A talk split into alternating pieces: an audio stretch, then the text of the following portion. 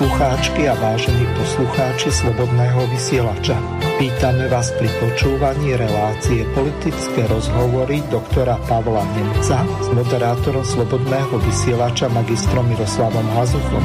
Spolu preberieme, rozanalizujeme a okomentujeme tie najzaujímavejšie a najaktuálnejšie udalosti zo slovenskej, českej a zahraničnej politickej scény. Prajeme vám krásny a ničím nerušený útorkový podvečer na internetových vlnách Slobodného vysielača.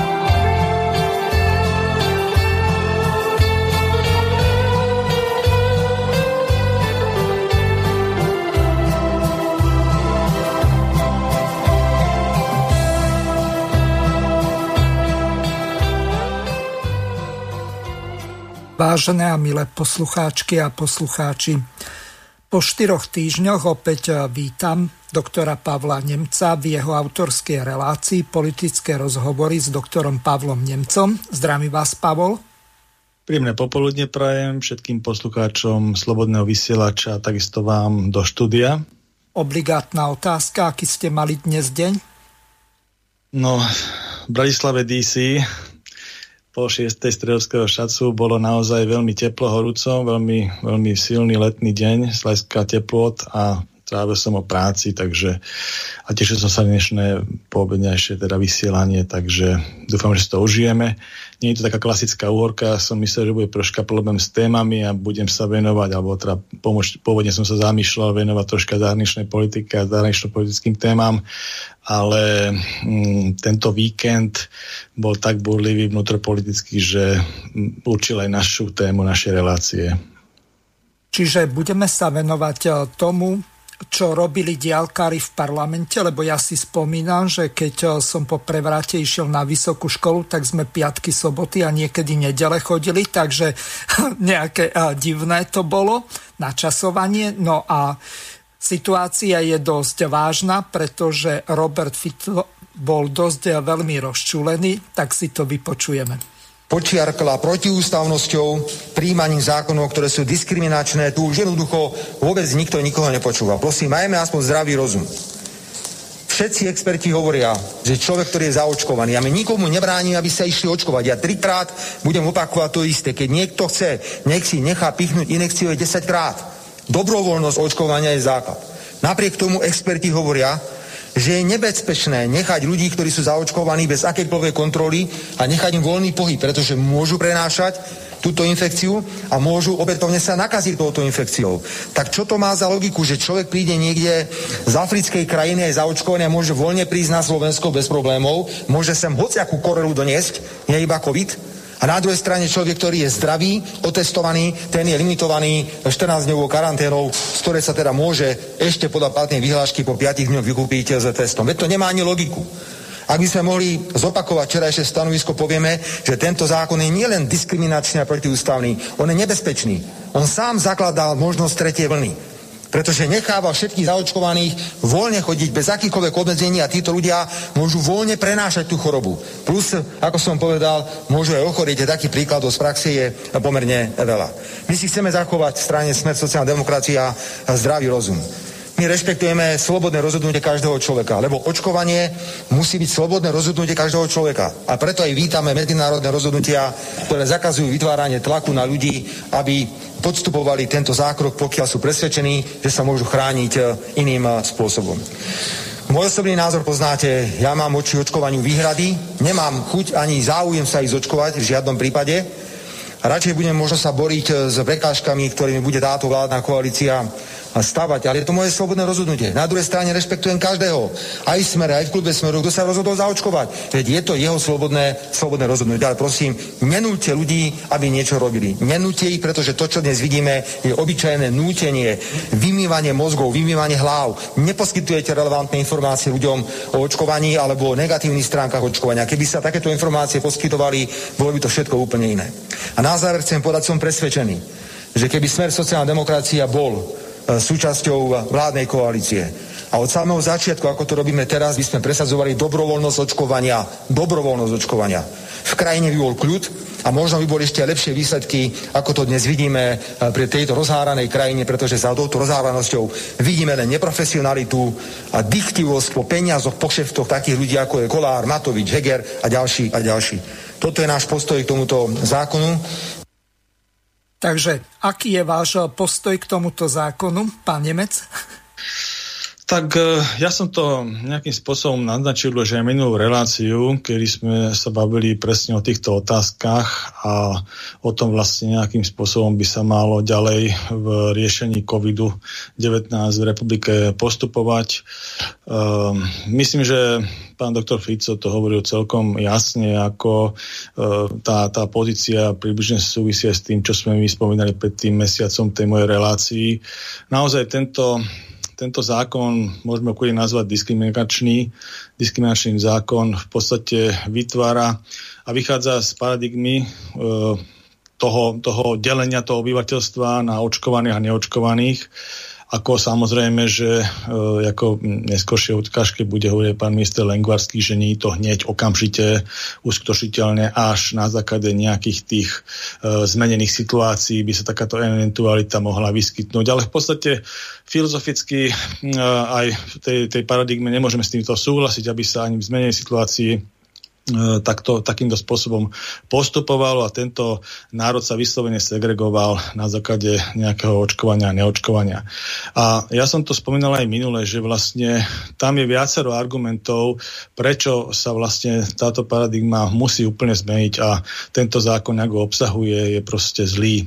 A je to aj zlý prístup z hľadiska perspektívy, čo týka Slovenskej republiky k tomuto ochoreniu. Pretože tá paradigma e, z roku minulého, minulého leta, kedy Slovenská republika a vôbec celý svet bol konfrontovaný s novou infekciou, o ktorej sme veľa nevedeli, tak sa urobilo to, čo sa vždy v takých prípadoch robí, proste preruší sa keby spojenie so svetom, imaginárne povedané a e, zrušil sa letecký režim, zastavuje sa prevádzky, čo sa dalo sa proste zastavilo, aby sa zastavila socializácia v jednotlivých spoločnostiach, v jednotlivých štátoch a aby sa teda znižil stupen premorovania, dokiaľ nezistíme, o čo sa jedná. Samozrejme, niektoré štáty to zastihlo rôznej, rôznej interakcii s týmto vírusom, niektoré to zastihlo ako napríklad Taliansko, vo fáze už veľmi silného premorenia a mal to neskutočné následky z hľadiska mortality. Slovenská republika v tomto e, prvom trimestri e, minulého roka, to znamená od toho marca alebo druhom trimestri od toho marca do, do toho júna 2020 e, prešla celkom dobre, pretože e,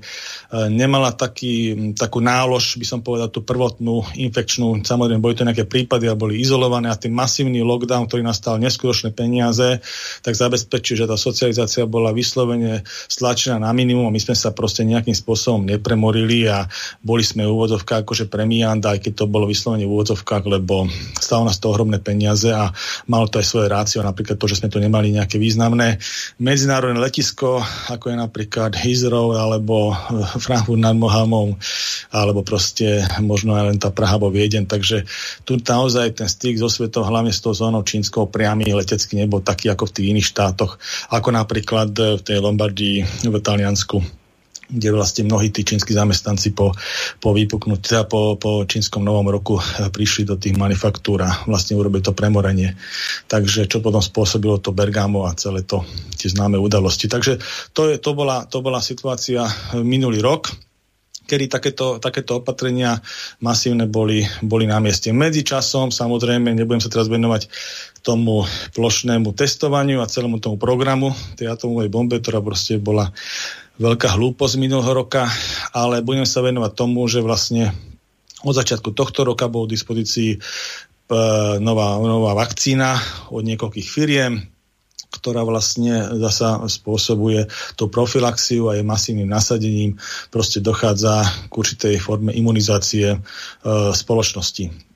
No, takže v súčasnej samozrejme aj Slovensko bolo to súčasťou, tohto vakcinačného programu a v súčasnej podobe máme už um, okolo 2 milióny 250 uh, tisíc zaočkovaných, uh, minimálne jednou dávkou a skoro, skoro 2 milióny alebo niečo tesne po 2 miliónov je to už ako na kompletku preočkované dvomi dávkami tam, kde si dve dávky vyžadujú, alebo to jednodávkové, um, jednodávkové Johnson Johnson očkovanie.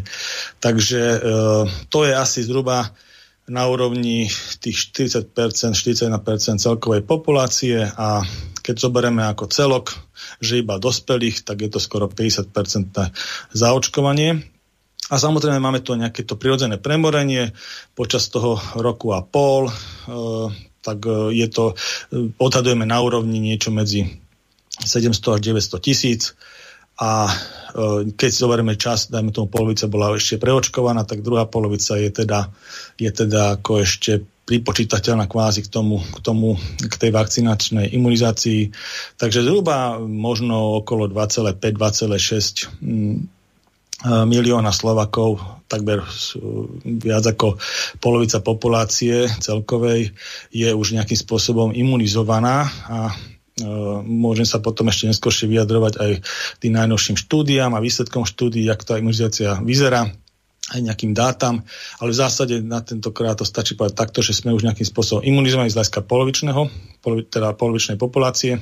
A zvyšná polovica môže mať e, v podstate bez, bez nejakých spôsobov obmedzení, nie je to najslobodnej vôle prístup k vakcíne, alebo teda sa vakcinovať nemusí a keď bude styku s tým vírusom, tak e, sa premorí a o tom výsledku premorenia rozhodne imunitný systém v ktorom prípade tej danej osoby. Samozrejme máme tu už aj niektoré uh, lieky, ktoré sme predtým nemali v dispozícii, dokonca ich máme aj v republike, takže aj tá uh, pomoc s takýmito ľuďmi a pomoc zdravotnícka je už v podstate najlepšej úrovni, ako bola uh, v komparácii s minulým rokom. O tomto čase Napríklad máme tu už aj niektoré typy e, monoklonálnych protilátok e, od firmy Ili a myslím, že aj Rengeron tu je. E, Bambilivap od firmy Ili to je, kde vlastne hlavne v tých ranných štádiách je to veľmi účinná metóda, ako, ako u nezaočkovaného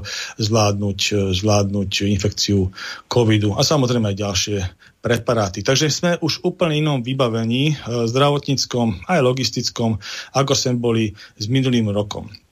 No a tu nám vlastne je to rozhodnutie, že keď pozeráme na tie okolité štáty, Samozrejme, e, máme tu, máme tu štáty, ktoré majú pred Európskou úniou, teda našim civilizačným okruhom, našou 27 asi položí náskok v očkovaní. A to je Spojené štáty americké, Veľká Británia, a Izrael.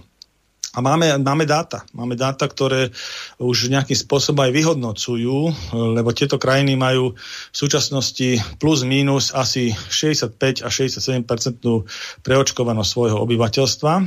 A takisto majú tam aj dosť vysoké premorenie ešte z hľadiska e, tej tej úplnej prvej vlny. Aj v Spojených štátoch bolo silné premorenie, aj e, v Veľkej Británii, aj v Izraeli. Takže sú to asi najviac imunizované spoločnosti z hľadiska SARS-CoV-2 v súčasnosti e, na svete. Takže tie dáta sú e, celkom validné. A tie hovoria veľmi jasne.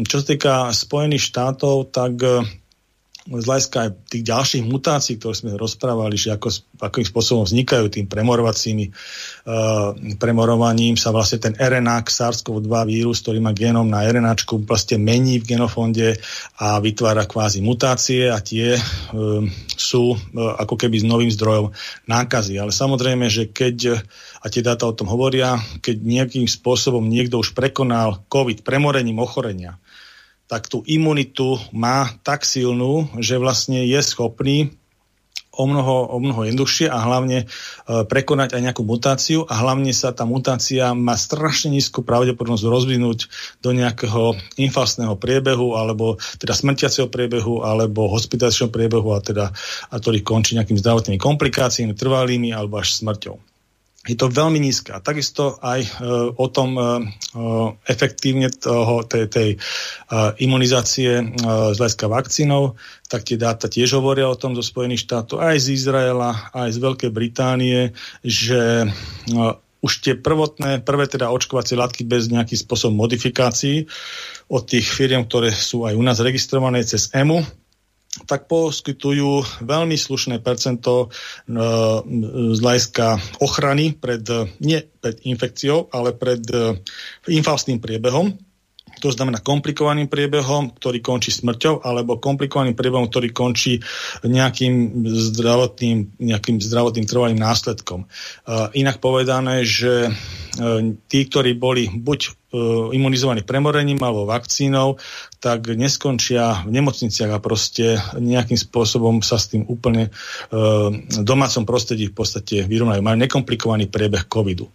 Takže tieto dáta sú jednoznačné. Aj keď samozrejme, že sú tam aj nejaké, nejaké infaustné priebehy, ale v veľmi maličkom percente, keď to porovnáme s, s, ko, s kohoritou neočkovaných v týchto štátoch a nakazených, tak e, tá umrtnosť e, je tam niekoľkonásobne vyššia ako medzi tými imunizovanými a tiež je pravda, že nie sú celkom presné dáta v tom, že jakým spôsobom sú tie, tá, tá smrť vyvolaná nie samotným ochorením, ale nejakými komoditami, to znamená nejakými súťažnými ochoreniami toho daného jedinca. Väčšinou sa jedná, že ten človek má už niekoľko systémových ochorení, ktoré sa liečia medicamentózne a rôznym spôsobom sú kompenzované a na to dojde ešte nejaká superinfekcia, ktorá vlastne rozhodne. Ale to, to sú veci, ktoré sa nedajú celkom vyhodnotiť a tie štatistiky nie sú až tak v tomto prípade presné. Ale v zásade vieme, že tá imunizácia spôsobuje vysoký stupeň ochrany týchto spoločností.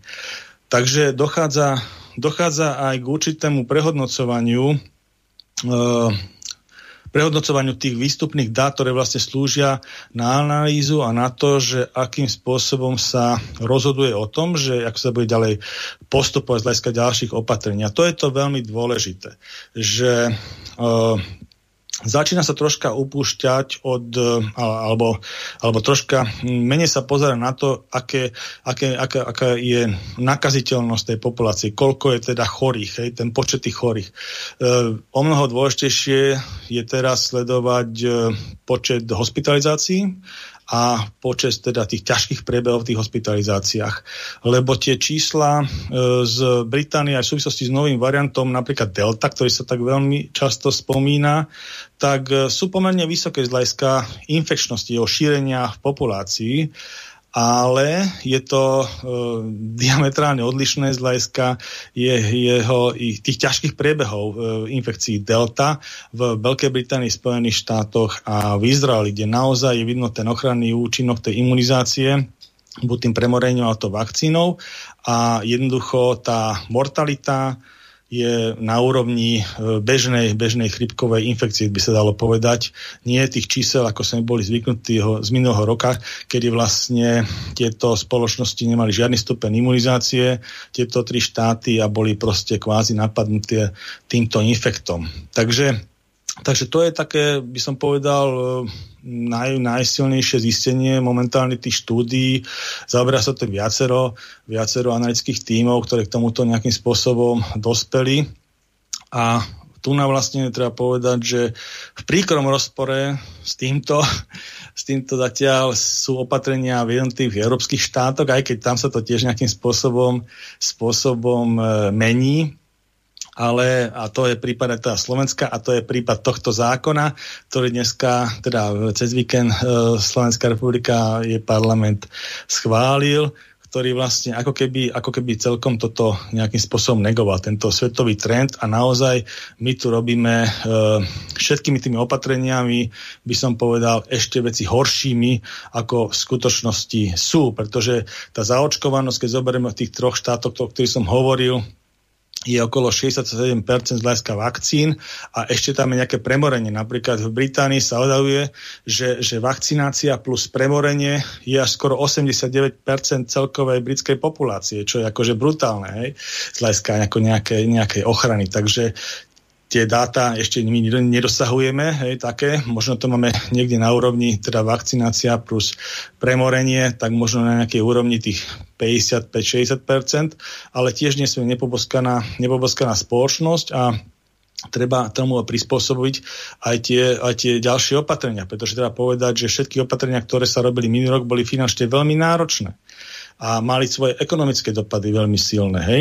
Tie medicínske, medicínske kritéria sú dneska podstatne lepšie, o tom som aj hovoril a treba robiť opatrenia, ktoré ekonomicky nebudú také, budú zodpovedať vlastne tomu, že tým zlepšením medicínskym podmienkam e, v boji s touto infekciou. Takže ten, ten, ten verejný diskurs, ktorý to momentálne ani neprebieha, pretože takýmto spôsobom sa to ani neponíma. My dokonca ešte neponímame ani také veci, že, že pri, pri tom vakcinačnom programe, ktorý tu musím povedať, že robíme veľmi brutálne a násilnícky, tak nezohľadneme ani, ani ľudí, ktorí boli premorení pretože zatiaľ to premorenie dávame, že musí byť nejakých, nejakých 6 e, mesiacov najneskôršie od, od, od teda po ukončenia chorenia a tedy uznávame, že sú tam nejaké protilátky, ale tie najnovšie poznatky práve z týchto troch štátov hovoria o tom, že aj rok po premorení Záleží samozrejme, aká bola silná nálož, ale priemerne náloži sa hovoríme, že aj rok po pre, premorení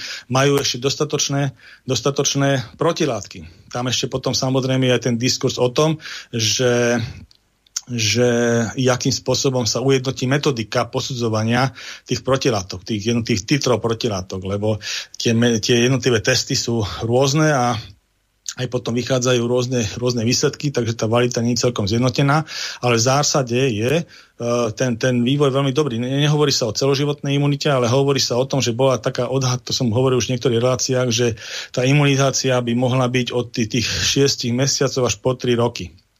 V zásade teraz sa potvrdzuje, že sa troška posúva nie celkom tým troch rokom, ale určite minimálne k tomu jednomu roku tá imunizácia je. A čo týka vakcín, tak tam sa tiež odhaduje, že by to mohlo byť jeden rok minimálne tá imunizácia, ale zatiaľ sa, myslím, že niektoré krajiny si dali taký taký certifikát platný, že po vakcíne ten certifikát kvázi tej imunizácie platí 9 mesiacov. Myslím, že to majú Rakošatnia a ešte niektoré iné štáty.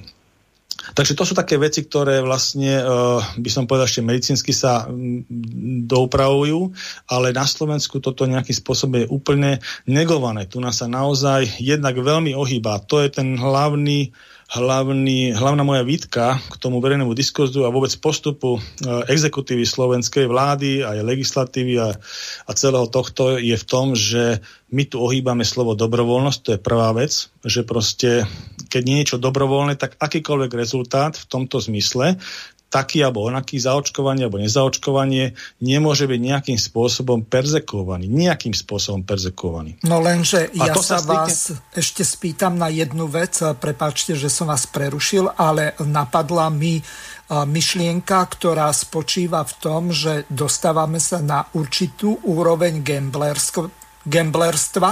To znamená, že nejaká lotéria s nejakým miliónovým jet jackpotom, alebo e, takýmto spôsobom sa mi to zdá nejaké také divné, alebo potom zás e, tie úplatky tým ľuďom, ktorí podľa veku, čím starší, tak tým viac dostane peňazí za to, že niekoho nahovorí.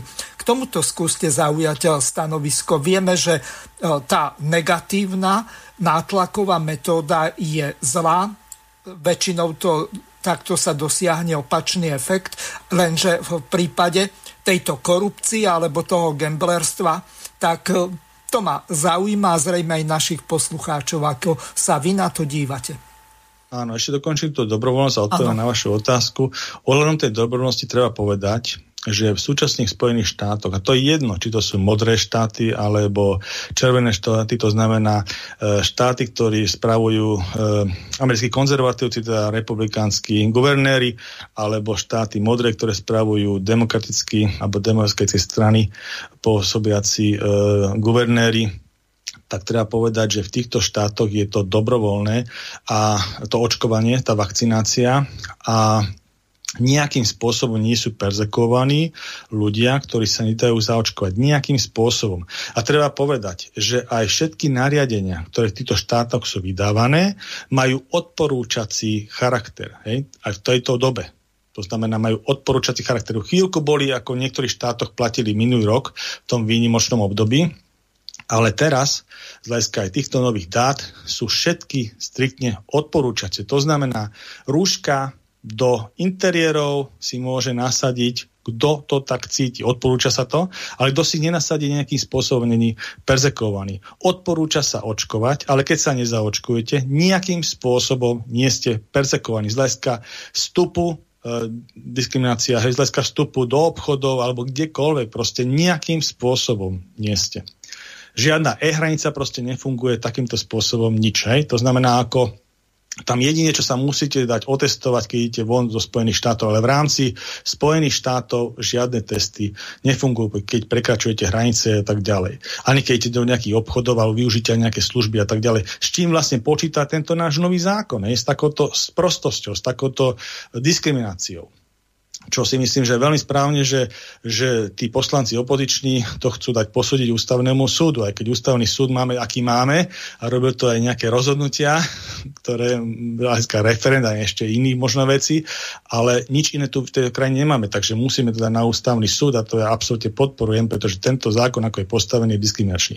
Takže Spojených štátov je takáto situácia. Čo sa týka Izraela, to bol troška iný príbeh, ale myslím, že aj tam sa už niektoré opatrenia ktoré tam boja tie diskriminačného charakteru, sa už zrušili. A čo sa týka Veľkej Británie, tak takisto ako Spojené štáty tam neboli ani zavedené. A teraz vlastne, myslím, že to bolo 19. 19.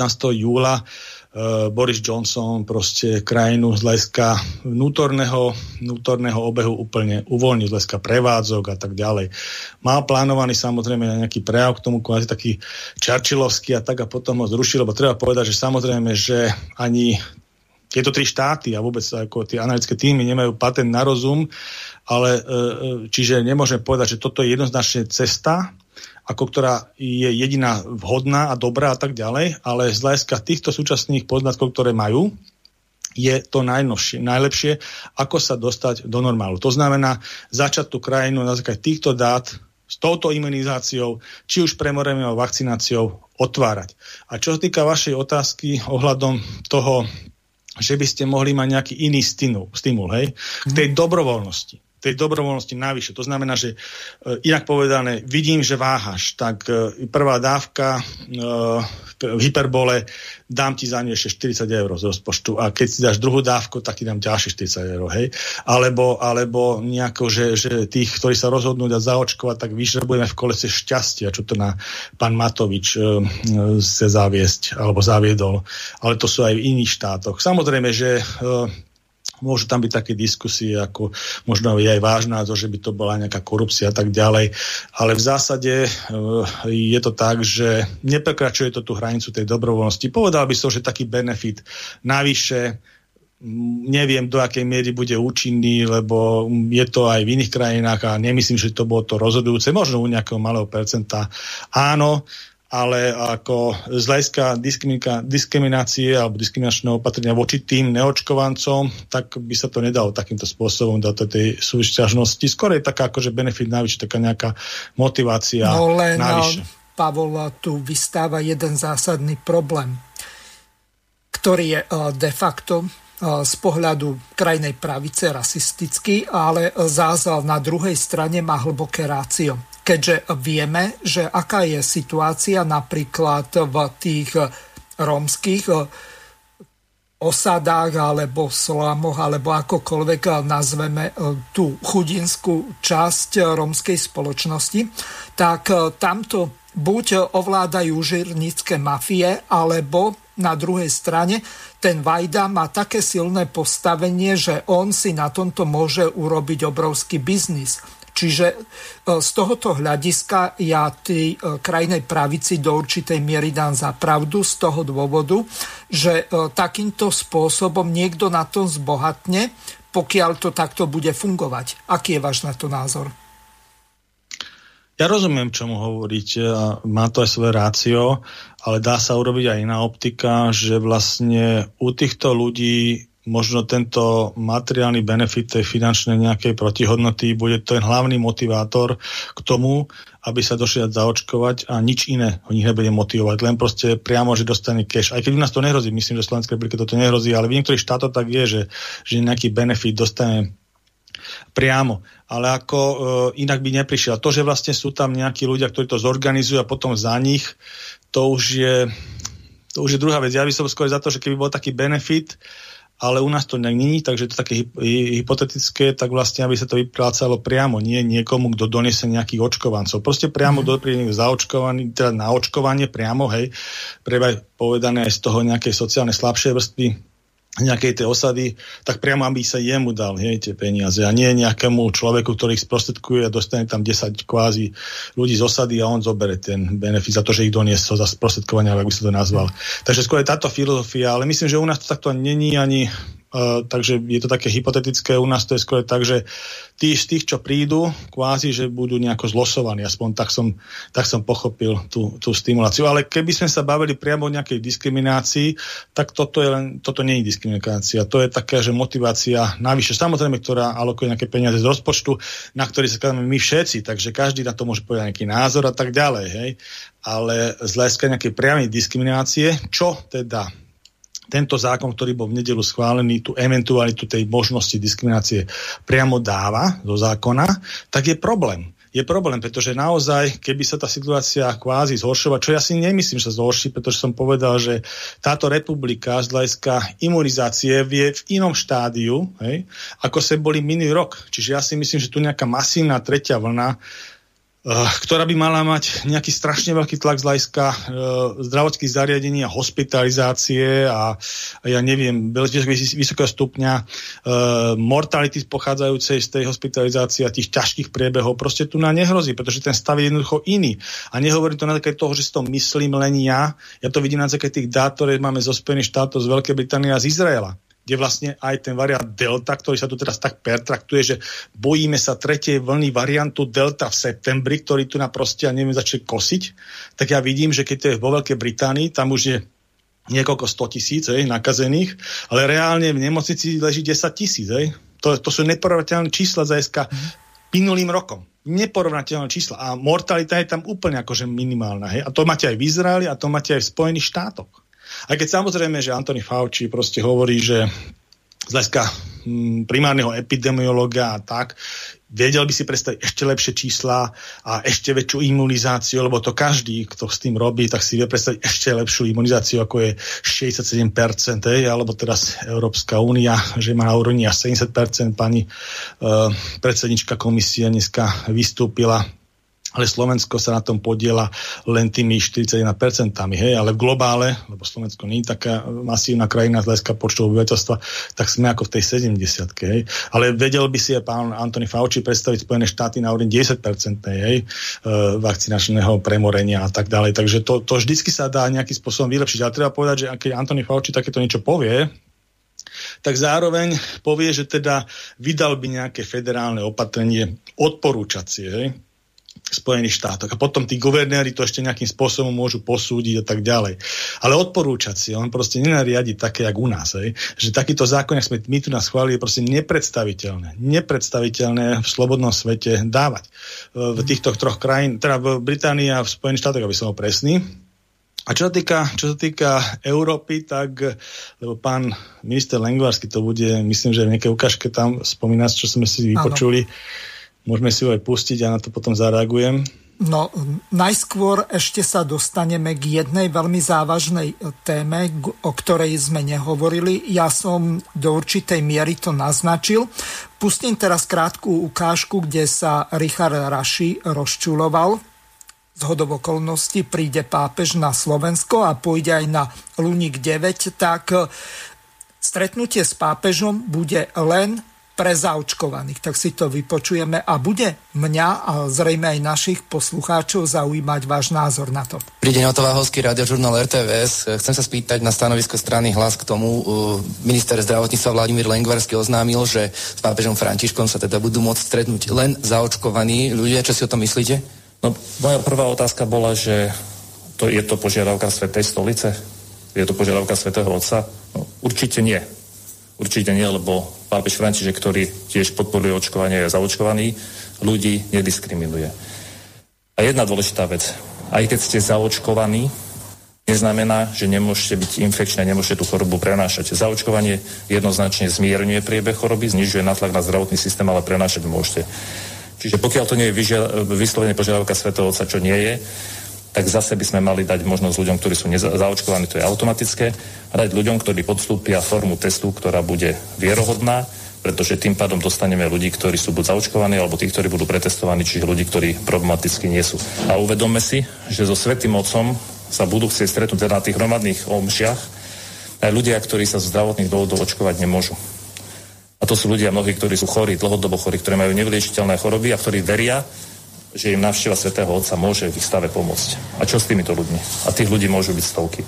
Takže opäť, aby sme nevytvárali ľudí dvoch, dvoch kategórií, keď zaočkovaní môžu, tak tí druhí nech majú možnosť napríklad otestovania sa PCR testom sa tejto mimoriadnej udalosti, ktorá prichádza po viac ako 20 rokoch opäť zúčastniť. A opakujem, ten PCR test je tak presný, a stále to riziko aj toho zaočkovaného človeka, ktorý môže prenašať tam je. Čiže týmto by sme to eliminovali a mali by sme dať možnosť teda všetkým ľuďom.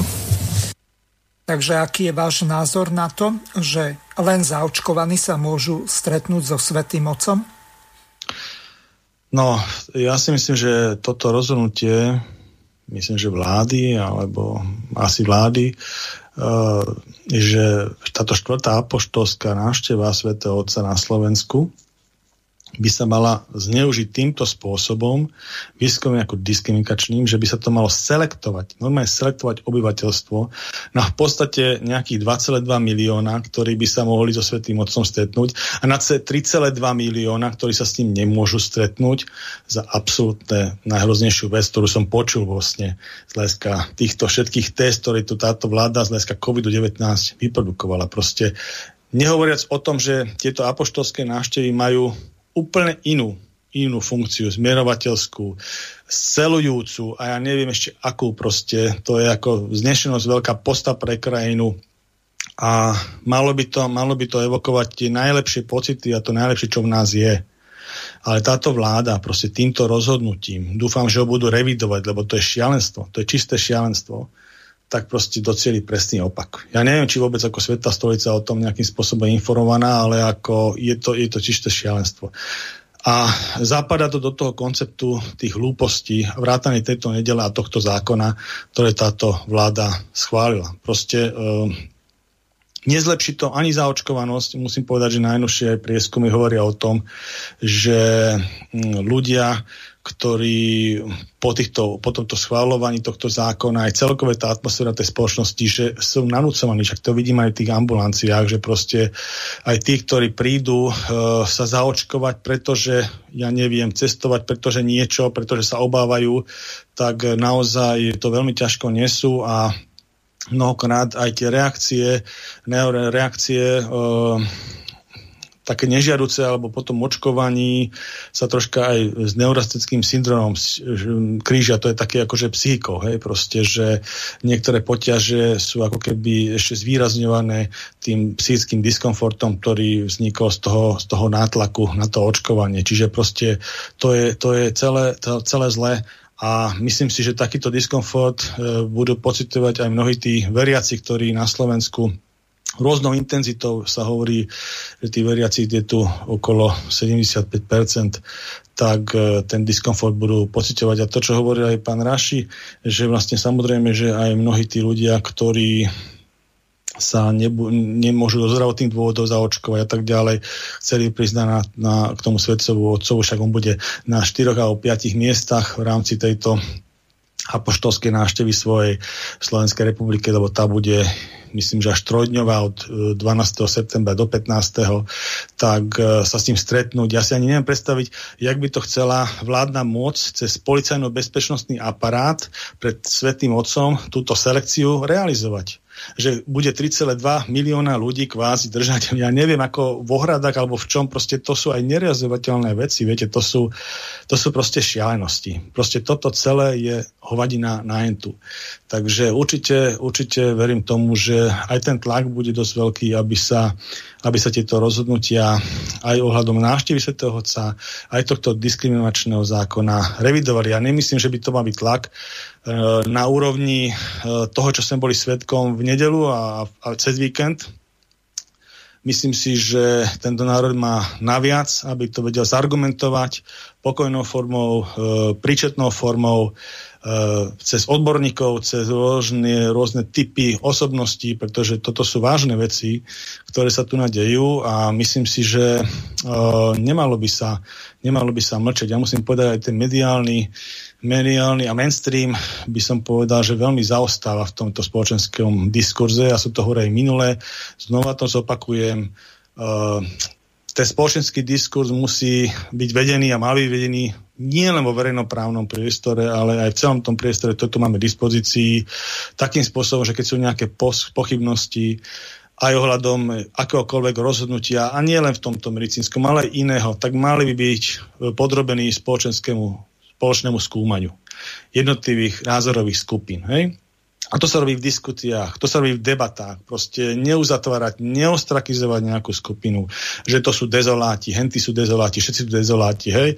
Proste aj to, dneska som videl, že sa dal bývalý premiér zaočkovať sputnikom a neodpustil si tam nie, niekoho nazvať nejakým dezolátom, hej, proste ako, takže ako, myslím si, že, že to naozaj, mm, a to sú ľudia, ktorí sú kvázi elita národa, hej, v ale je to tak, sú ako elita národa, sú volení, to nie sú obyčajní ľudia z ulice a tí sa takto správajú, tak čo by potom chceli, aby sa správal nejaký agresívny, alebo ja neviem, nahnevaný, bežný občan pred národov radov, ako, ako by mal byť strašne kultúrny, hej, keď toto vidíte, takýto formu správania od tých elít. Tak jak to potom vyzerá na tých nižších poschodiach?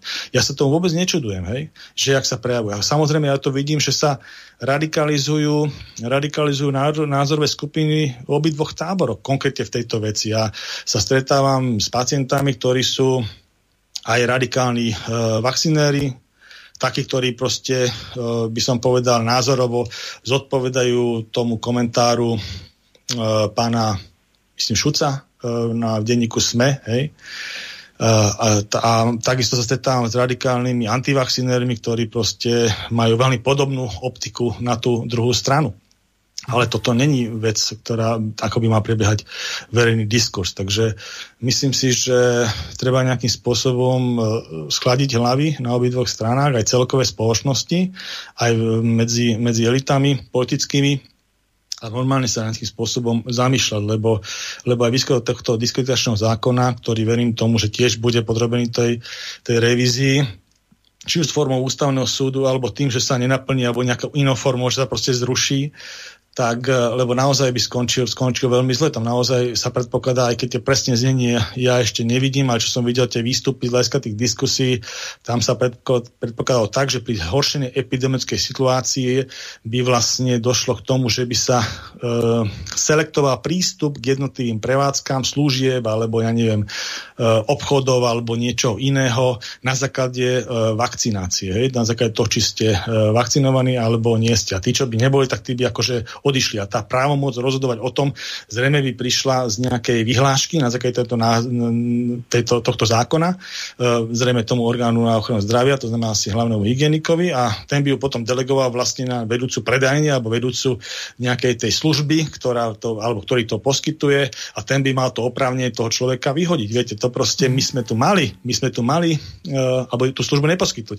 My sme tu mali už nejaké historické obdobia v tom 20. storočí, ktoré ktoré boli zločinné obdobia. Máme to aj v zákonodárstve, že boli zločinné. Že bol zločinné riadenie tento štát. A to už bol, či už to bol národný socializmus v čase tejto vojnovej Slovenskej republiky, alebo bol to komunizmus od roku 48 do 89. A tam sa takýmto spôsobom na základe zákonov diskreditačných proste postupovalo. Tam samozrejme boli iné pohnutky, nebolo to očkovanie, bolo to, ja neviem, rasové alebo triedne alebo nejaké iné Takže proste, ale, ale, ale selektovali sa takto obyvateľia. Hej? Proste toto my nemôžeme, tí, čo majú historickú pamäť, toto nemôžeme dopustiť. Nemôžeme dopustiť. A keď to vidíme, že tie slobodné spoločnosti, Spojených štátoch, kde tá sloboda je fakt to, ako, to je najdôležitejšia vec, čo vlastne ten národ, americký národ zjednocuje, ktorý je proste multietnický, multikonfesijný, to, to je ako jeden, jeden, jeden kotol, hej, všeličoho možného. Ale tomu každý rozumie, že máte nejakú slobodu, hej. A na to vám nikto nesiahne. Nikto vám nesiahne. Akékoľvek opatrenia môže prísť, aj v rámci tohto tejto infekcie, tak to konečné rozhodnutie je na vás ako na jednotlivcovi. Hej? A to, keď sa rozhodnete premoriť, tak sa premoríte. Hej? Proste to sa inak nedá spraviť. Takže, a, a tak to je hej? v Spojených štátoch. Takže aj vo Veľkej Británii. Samozrejme sú tam elity, ktoré majú o mnoho vyšší stupeň dôveryhodnosti ako má u nás táto konkrétna vláda. A ja si myslím, že ten nízky stupeň zaočkovanosti a vôbec toho celého spoločenského diskurzu, aj úroveň toho spoločenského diskurzu sa odzrkadlia v tom, že táto vláda má 80% nedôveru. Rozumiete, to je, to je frustrujúce. 80% nedôvera. Tak jakým spôsobom komunikujú, jakým spôsobom riadia ten štát, keď sa dopracovali k takejto verejnej podpore. Takže to je aj zrkadlo toho, tá nízka zaočkovanosť, že akú majú verejnú podporu. Proste takto nízku. Takže prečo by mali veriť ľudia v tejto veci? Nijako. Hej? A v tých Spojených štátoch a Veľkej Británii tá dvore je o mnoho väčšia. A nehovoriac o aj týchto našich uh, jednotlivých uh, európskych štátoch na severe, alebo aj teraz máte na severe Európy skoro už cez 70%, hej, lebo sa niekde sa to muselo nabrať to navyše, keď ako globál máme 70% zaočkovanosti, čo dneska oznámila pani predsednička Komisie Európskej, tak niekde to Slovensko, ktoré má 41% alebo 41% prispelo, tak niekde sa to muselo dorovnať. To znamená, niekto mal nadnivo na tých 70% výraznejšie a tak ďalej. A to je sever. Severské vlády proste majú tak vysokú dôverilnosť, že tí ľudia idú za nimi a veria im. Proste veria v to, že sa rozhodli správne a ideme do toho. Hej. Takže to je tiež výsledok e, dôveryhodnosti tých ľudí, ktorí riadia ten štát a tie naše elity proste, proste zlíhavajú. A nehovoria len o tejto, aby som nehovoril, lebo tie predchádzajúce mhm. elity, vrátanie tej um, Smeráckej a SNS a neviem, čo tam bola Maďarská koalícia, alebo SMK, alebo teda, pardon, pán Mozhit, Mozhit áno, Bugarovci, tak vlastne zlyhávali zasa v iných veciach z hľadiska z hľadiska riadenia štátu, z hľadiska korupcie. A, takže, a predtým boli zase iné elity, ktoré tiež nejakým spôsobom zlyhávajú. Však za tých 30 rokov by sa dali pri, e, nájsť príklady na každú vládnu koalíciu. Takže len teraz to je samozrejme vidno v tomto, v tomto prípade veľmi silno, lebo toto je naozaj situácia, ktorá je e, na veľké dopady na mnoho, mnoho e, vecí v tejto spoločnosti. Aj na kvalitu života, aj na komfort života, aj na slobodu a tak ďalej. No a sú to veľmi citlivé všetko otázky. No a ten, ten, keď takýmto spôsobom sa to tu nariadí a by som povedal, že nič sa nezohľadňuje, ešte sa viacej pritvrdí, lebo toto, čo tam boli, ako aj nejaké lucidné pripomienky zo strany, zo strany opozície, tak uh, neboli zapracované a mne to tak pripadalo, aký by tak nejak na schvál spravili, lebo ja neviem, proste naozaj mi to uniklo celá tá podstata toho, toho zákona, že prečo vlastne takýmto spôsobom sa niečo takéto príjma, keď vo svete je situácia takáto. Mm-hmm. Takže nevedia to kvázi čítať tí analytickí námysle zdravotníctva, ale ja to neviem inak vysvetliť. Samozrejme, že možno to aj v tomto je pes zakopanie. A druhá vec, že to vyžaduje samozrejme určitú formu takej politickej odvahy, lebo je to zmena paradigmy je to zbárna paradigmy, keď proste poviete, že že uh, má, máme to uvoľniť ten štát, hej? že proste toto je takýmto spôsobom spravené, budeme dobrovoľnosť očkovania zdôrazňovať, môže to byť aj nejaká kampaň hej, a tak ďalej, ale vyslovene na tej, na tej pozitívnej báze, žiadne nátlaky a naučíme sa žiť s covidom. Proste toto je fáza, ktorá treba pomenovať, že začíname žiť s vírusom Proste, lebo nie iným spôsobom vyslovene z tej, z tej populácie ho nikdy nedostaneme. To, keď si niekto predstavuje, že zasype tu na cesty uh, v Schengene, hej, ktoré máme s okolitými štátmi štrkom, alebo dá tam nejaké betonové zátrasy a že vírus neprejde, alebo ako, viete, toto, toto iba hovorí o tej mentálnej úrovni ľudí, ktorí nás dneska riadia. Keď takéto niečo vôbec dá na schválenie, ako vykoná na tých hraniciach, tak to ako ja nechcem povedať, že sme na smiech, ale my sme na smiech. A je to, mňa to veľmi mrzí. Mňa to veľmi mrzí, že vlastne je to tak. No. Bohužiaľ, spýtam sa na jednu vec, nechcel som vám skákať do reči. Ktorý z tých bývalých premiérov sa dal zaočkovať tým sputníkom? Z bývalých premiérov našich e, sa pán Matovič dneska dal zaočkovať, aspoň takto zverejnil na facebookovej stránke. No tak Samozrejme. Už som sa bal, že to bol Pelegrini a teraz si ho vypočujeme, ktorého dáv pred parlamentom vypískal. Ja sa ani nedá, ja, ja mám jasný názor na to. My sme nikdy ne, ne, nepripustili, aby sa s ľuďmi takto naradali. Majú byť ľudia delení na chorých a zdravých a nie na očkovaných a neočkovaných. Prečo to chceš v prírode? Jaký predpis? Ľudia majú poplatiu, poznajú to všetky zaplatiu. Vy ste proti nemyslíte vážne. Všetci ste to a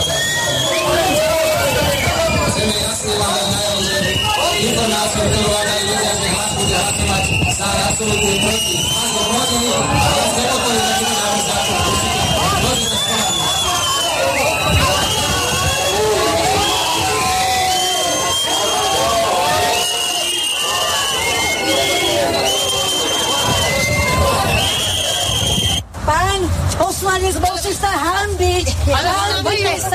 Hambite sa. Chcete nás opiť ťažko.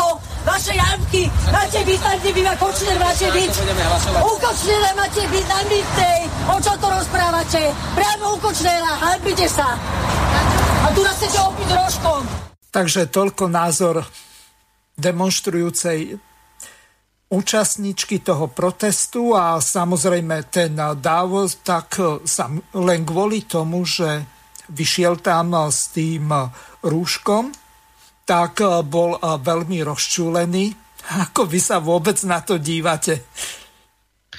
Tak e, pán Pelegrini mi som povedal, že popri tom, ako vychádzal od toho pána Fica a urobil svoju vlastnú stranu, tak troška z hľadiska politického výtlaku a uchopenia tém veľmi zaostáva za Robertom Ficom.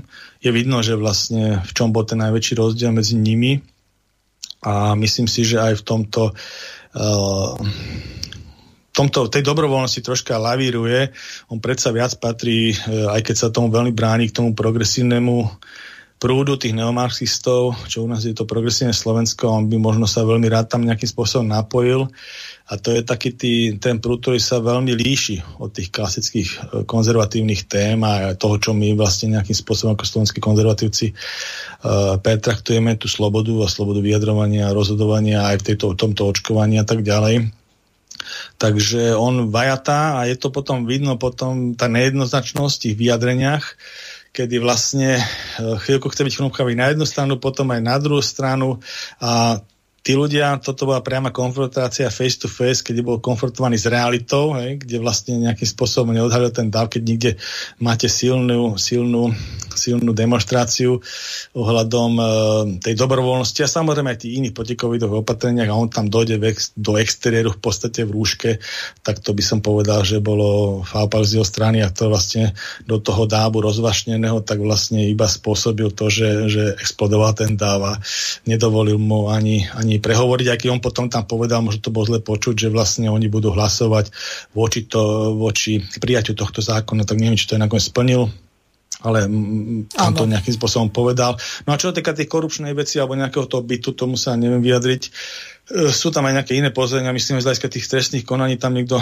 vypovedal proti nemu, nie, niečo tam bolo z hľadiska nejakého korupčného konania. Tak uvidíme, to je vec orgánov činných v trestnom konaní. Tam sa to tiež nejakým spôsobom pekne mele cez tie zaujímavé skupiny a jednotlivé, jednotlivých tých hráčov, ktorí majú v niečom spoločné záujmy, v niečom rozličné. Takže uvidíme, ako to dopadne. To nie je celkom vec politická, aj keď to robia ľudia, ktorí tam boli politicky dosadení. Uvidíme, ak sa s tým pohrajú, ale chcem ostať tejto téme e, v zdravotníckej.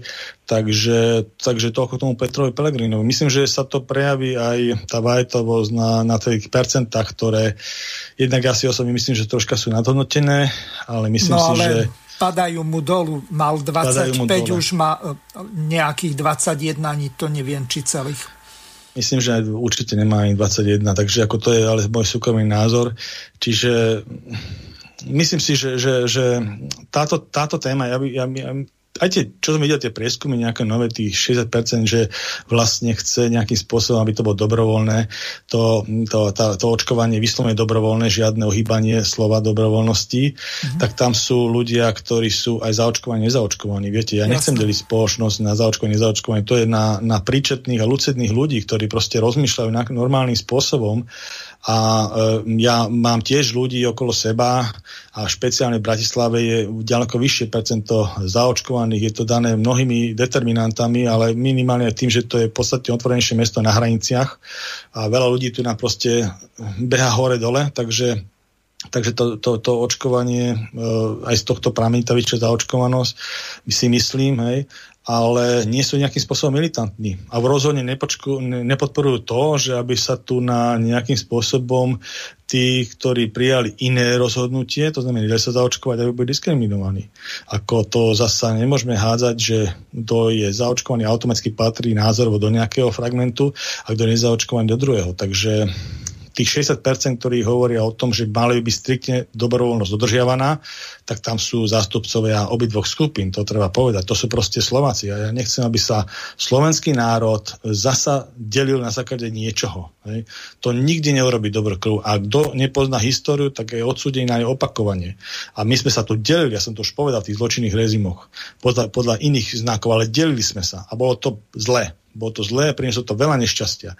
A takisto nechcem, aby sme sa delili zasa na základe nejakého iného znaku, zase to priniesie veľa nešťastia. A nehovoriac o tej e, pastoračnej návšteve, to nás čaká. Hej. To si proste Slovensko musí užiť pre Boha. A nie takéto s prostostiami si to proste znechutiť a ešte rozhádať. Ja neviem, ako si to predstaviť, aby tá návšteva, keby toto naozaj platilo počas, počas toho trvania tej návštevy, jak by to vyzeralo. Len teraz eh, mi ešte napadla jedna vec. Eh, na takúto návštevu pápeža na tie jednotlivé miesta, kde bude mať to stretnutie s tými pútnikmi alebo s tými ľuďmi, ktorí eh, sa s ním budú chcieť stretnúť, tak v podstate tam pôjdu celé rodiny aj s deťmi keď tam môžu byť len zaočkovaní, tak eh, tým pádom tie deti stadial vylúčia, alebo dajú im výnimku, alebo neviem si to ani predstaviť. Presne tak, ako hovoríte, proste to je nerealizovateľné. To opatrenie sa nedá realizovať. Ja si to neviem predstaviť. A ďalšia vec, ktorú ešte treba povedať z hľadiska aj tých nových štúdí, ktoré zistujeme, Naozaj je dôležité, aby sa očkovali ľudia, ktorí, keď už sa má niekto imunizovať na slobodnej báze, na slobodnej dobrovoľnej báze, tak má sa klásť dôraz, aby sa vlastne e, presvedčili tí ľudia, ktorí sú 55 rokov a vyššie. Lebo tí sú najviac ohrození. A stále tie štatistiky, ktoré máme k dispozícii, k tomuto hovoria, že to je najviac ohrozená skupina. A u detí ten priebeh je naozaj najlepší aj z hľadiska delta variantu je infekčnejší, ale tie decka to zvládajú dobre. Nemá, nemajú zvýšenú nejakú hospitalizáciu a úmrtnosť už takto to sú minimum, to je v podstate nič. Hej? Takže proste očkovanie detí ako také, teraz je tu nejaký zasa nejaký nový tlak, že by sa mali očkovať deti, dokonca nejaký pediatri, môže sa páči, na dobrovoľnej báze, tam ale musia rodičia rozhodnúť, hej? môžu sa očkovať aj deti, nebráni sa dobrovoľne, ale nemyslím si, že to je priorita, lebo to je najmenej ohrozená z hľadiska e, koronavírusu e, nejakým ťažkým priebehom kohorita. Hej, to je najmenej ohrozená. Takže ako my naozaj sa musíme sústrediť na tie 55 a vyššie ročníky z hľadiska imunizácie. Ale dobrovoľnej. A takisto, čo sa týka tých ďalších opatrení, proste to uvoľňovanie by, ma, by sa malo týkať, čo si myslím, že teraz by malo nastať. Nie je takáto diskriminačný zákon, ale uvoľňovanie by malo nastať. Žiadna e-hranica tu nemá byť, alebo testovanie do mŕte proste ľudí, zdravých ľudí testovať, aj, pri nejakých obchodoch alebo pri prekročení a tak ďalej. Proste malo by sa to normálne dať len do tých nemocníc a tam by sa malo, keď sú už ľudia s poťažami, tak tam by sa mali dať tie PCR testy a z hľadiska liečebných, e, liečebných nákladov preplácať, keď už niekto bude hospitalizovaný, aby sa tu v rámci diagnózy a diferenciálnej diagnostiky zisťovalo, hej, tak to bude platené. Ale inde by už PCR testy nemali byť ani antigénne. Proste to už sú také ako samozrejme niečo, čo, čo sa musí dohodnúť medzinárodne v rámci Európskej únie kde sa dohodli tie nejaké covid pasy a tak ďalej. A to sa dá tiež revidovať, hej? lebo síce Nemci a Francúzi majú teraz takú dikciu, že rozmýšľajú takýmto spôsobom, ale ešte nič ne, neuviedli, ale myslím, že tá dikcia sa bude meniť, keď dostanú dáta zo Spojených štátov, z Británie, z Izraela, hej? lebo minimálne v Nemecku sa to zvážuje, tie informácie mám odtiaľ. Hej? Takže ako, a samozrejme Nemecko je tiež krajina, ktorá je spolková krajina, a tam majú tiež veľký, e, veľký, veľký dopad rozhodnutia jednotlivých spolkových uh, predsedov vlád. Hej, takže ako tam eh, tiež to nie je centralizované, všetky tie rozhodnutia, čo sa týka Nemecka a e, ich protikovidových opatrení v rámci e, spolko, Nemeckej spolkovej republiky ako federatívne uhospodárenia. Čiže tam to je tiež v tých spolkových štátoch veľmi silná kompetencia. Takže, takže myslím si, že to sa bude prehodnocovať, len samozrejme sme troška, troška v závese a by som povedal v rozhodovacom závese tá Európska únia, kontinentálna Európska únia oproti, oproti Britom a Američanom a nehovoriť ešte v rámci Európskej únie Slovensko, to je ťažký rozhodovací stredovek, hej, mentálny. To proste ako my tu na, žijeme a neviem ani povedať argumentačno v akom, akom storočí. Takže, takže čo sa týka samotných napríklad nielen týchto testov ale aj rúšok, používanie rúšok. Myslím si, že e, samozrejme, že žiadny lockdown neprichádza do úvahy v nejakom odvetvi. A decka budú chodiť do škôl od septembra bez prerušenia. Tu nič nebude také, čo by to proste zavedlo. Jedine je to, že by sa stúpala nejaká hospitalizácia, čo nepredpokladám na také dát Británia zo Spojených štátov. Hej. A tie decka v podstate nebudú musieť mať ani, alebo nemali by mať, lebo v týchto štátoch to nemajú z hľadiska ochranných pomôcok, nemajú respirátory ani, ani eh, rúška. Mm-hmm. Čiže proste tie detská naozaj, uh, aj moje dieťa chodilo s bolestiami hlavy, hej, proste to bráni ventilácii prirodzenej. Áno. To proste, keď máte niečo na puse, tak to úplne logické dôvodu sa ťažšie dýcha, hej, a v tých uzavretých miestnostiach to je jedna každá vec, trieda ale... je tak odberateľná a tak ďalej. A tie detská potrebujú mm. mať prekrvené a dobre um, saturované kyslíkom plus, um, mozog, aby dokázali proste pracovať mentálne v tých triedach, hej. Takže a samozrejme, že máme tu výpadky. My sme mali najdlhší výpadok škol povinných detí z hľadiska školskej dochádzky. Ja neviem, či to bolo z 10 mesiacov 7 alebo 8 nechodí do školy. To žiadna európska krajina nemala. Žiadna. A nebol tu nejaký, nejakým spôsobom uh, chcenie, že by sme mali opakovať ročník. Hej? Máme ministra, ktorý nemá ani dieťa žiadne, hej? tak ja neviem, on, či si to vôbec dokáže uh, nejakým spôsobom predstaviť, čo to znamená. Takáto vec. No bohužiaľ, takého ministra máme, akého máme, čo sa týka školstva. Ja pripomeniem našim poslucháčom telefónne číslo do štúdia plus 421 910 473 440 ešte raz plus 421 910 473 440 môžete volať aj na aplikácie Telegram, WhatsApp, Viber, signál. No a ja tu mám pripravenú ďalšiu ukážku, poprosím poslucháčov, aby až po nej zavolali. My sme si ju prehrali s pánom Pavlom pred re- reláciou, čiže pán Nemec potom okomentujete to. Jedná sa o dnešný podcast zo SME, kde tvrdo bol skritizovaný Boris Kolár eh, tými demonstrantmi a demonstranti ho považujú za zradcu. Eh, tak si to teraz eh, vypočujeme, lebo toto je dosť dôležitá vec z toho dôvodu, že aj Robert Fico sa dosť ostro pustil do neho, že Boris Kolár sa na všetko vykašľal, urobil kšeft, odišiel na dovolenku, vyhovoril sa, že máme nesie lieky a tak ďalej. Čiže veľmi ťažko to znášali tí opoziční poslanci a zrejme aj celá opozícia ho považuje za zradcu, tak si to vypočujeme. Najskôr to vyzeralo, že v sme rodina si povedali, že antivaxery by mohli byť ich novými voličmi. V koalícii tak zrazu chránili nezaočkovaných, bojovali proti ústupkom pre ľudí s vakcínami, až sa napokon situácia obrátila a Boris Kolár skončil ako zradca, pričom konšpi scéna si svoju zlosť začala vybíjať práve na ňom.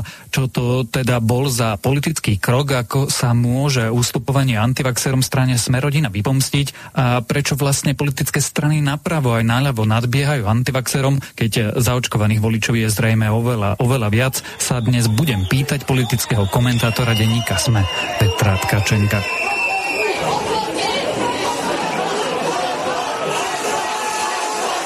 Už sa niektoré rodiny nebavia.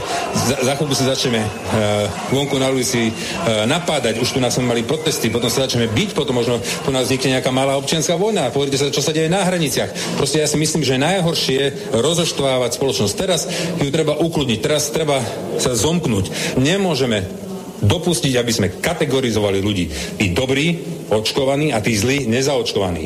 Ešte raz Peter, hovorím. prečo je Boris Kolár zradcom? Ty myslíš asi, prečo je Boris Kolár zradcom v očiach tých antivaxerov a tej vzorky ľudí, ktorú sme mohli pozorovať v uplynulých dňoch pred parlamentom? No, tak to je preto, že on veľmi nešťastne zahral tú svoju hru. On sa týždne vydával za ako keby ochrancov práv nezaočkovaných ľudí. On vlastne tú hru ako keby meritorne aj dosiahol výsledky, veď e, ten zákon Vladimíra Legmarského bol schválený s výraznými úpravami tak, aby sa do viacerých alebo mnohých zariadení dalo chodiť aj bez očkovania, s tým, že budú stačiť testy, ktoré štát bude týmto ľuďom poskytovať. Akurát tým, ako dlho a ako razantne rozprával a, a verklíkoval, že nedopustí nejaké delenie ľudí na zaočkovaných a nezaočkovaných a podobne, tak potom vlastne akýkoľvek ústupok e, by bol málo, keby to celé nezhodil zo stola. A keďže zhodiť to celé zo stola by bolo skoro nemožné, tak uh, potom proste jednoducho musel byť porazený. Vlastne čokoľvek by vyboxoval a, a vyboxoval toho relatívne veľa, uh, bude jednoducho málo. To znamená, ten zákon je deravejší, ako mohol byť. To je ako keby prehral na tom uh, pandemickom poli antivaxery sú náhnevaní, lebo sa e, schválilo niečo a zaočkovaní ľudia alebo e, občania, ktorí sa snažia, aby tá situácia bola čo najlepšia, sú tiež nahnevaní, pretože politici sa opäť priklonili e, na tú druhú stranu. Čiže to je naozaj brilantný výsledok toho, čo dosiahol Boris Kolár. Ty rozumieš tej hre, prečo sa vôbec do nej púšťal? Pretože to asi nemohlo dopadnúť inak. Asi to inak dopadnúť nemohlo, vravím, ak by to o, nezhodil celé zo stola. Čo o, možno sa snažil, ale jednoducho už, už to proste cez to nešiel vlak, tak povediac. On samozrejme inštinktívne vie, akých má voličov a, a vie, prečo to robil.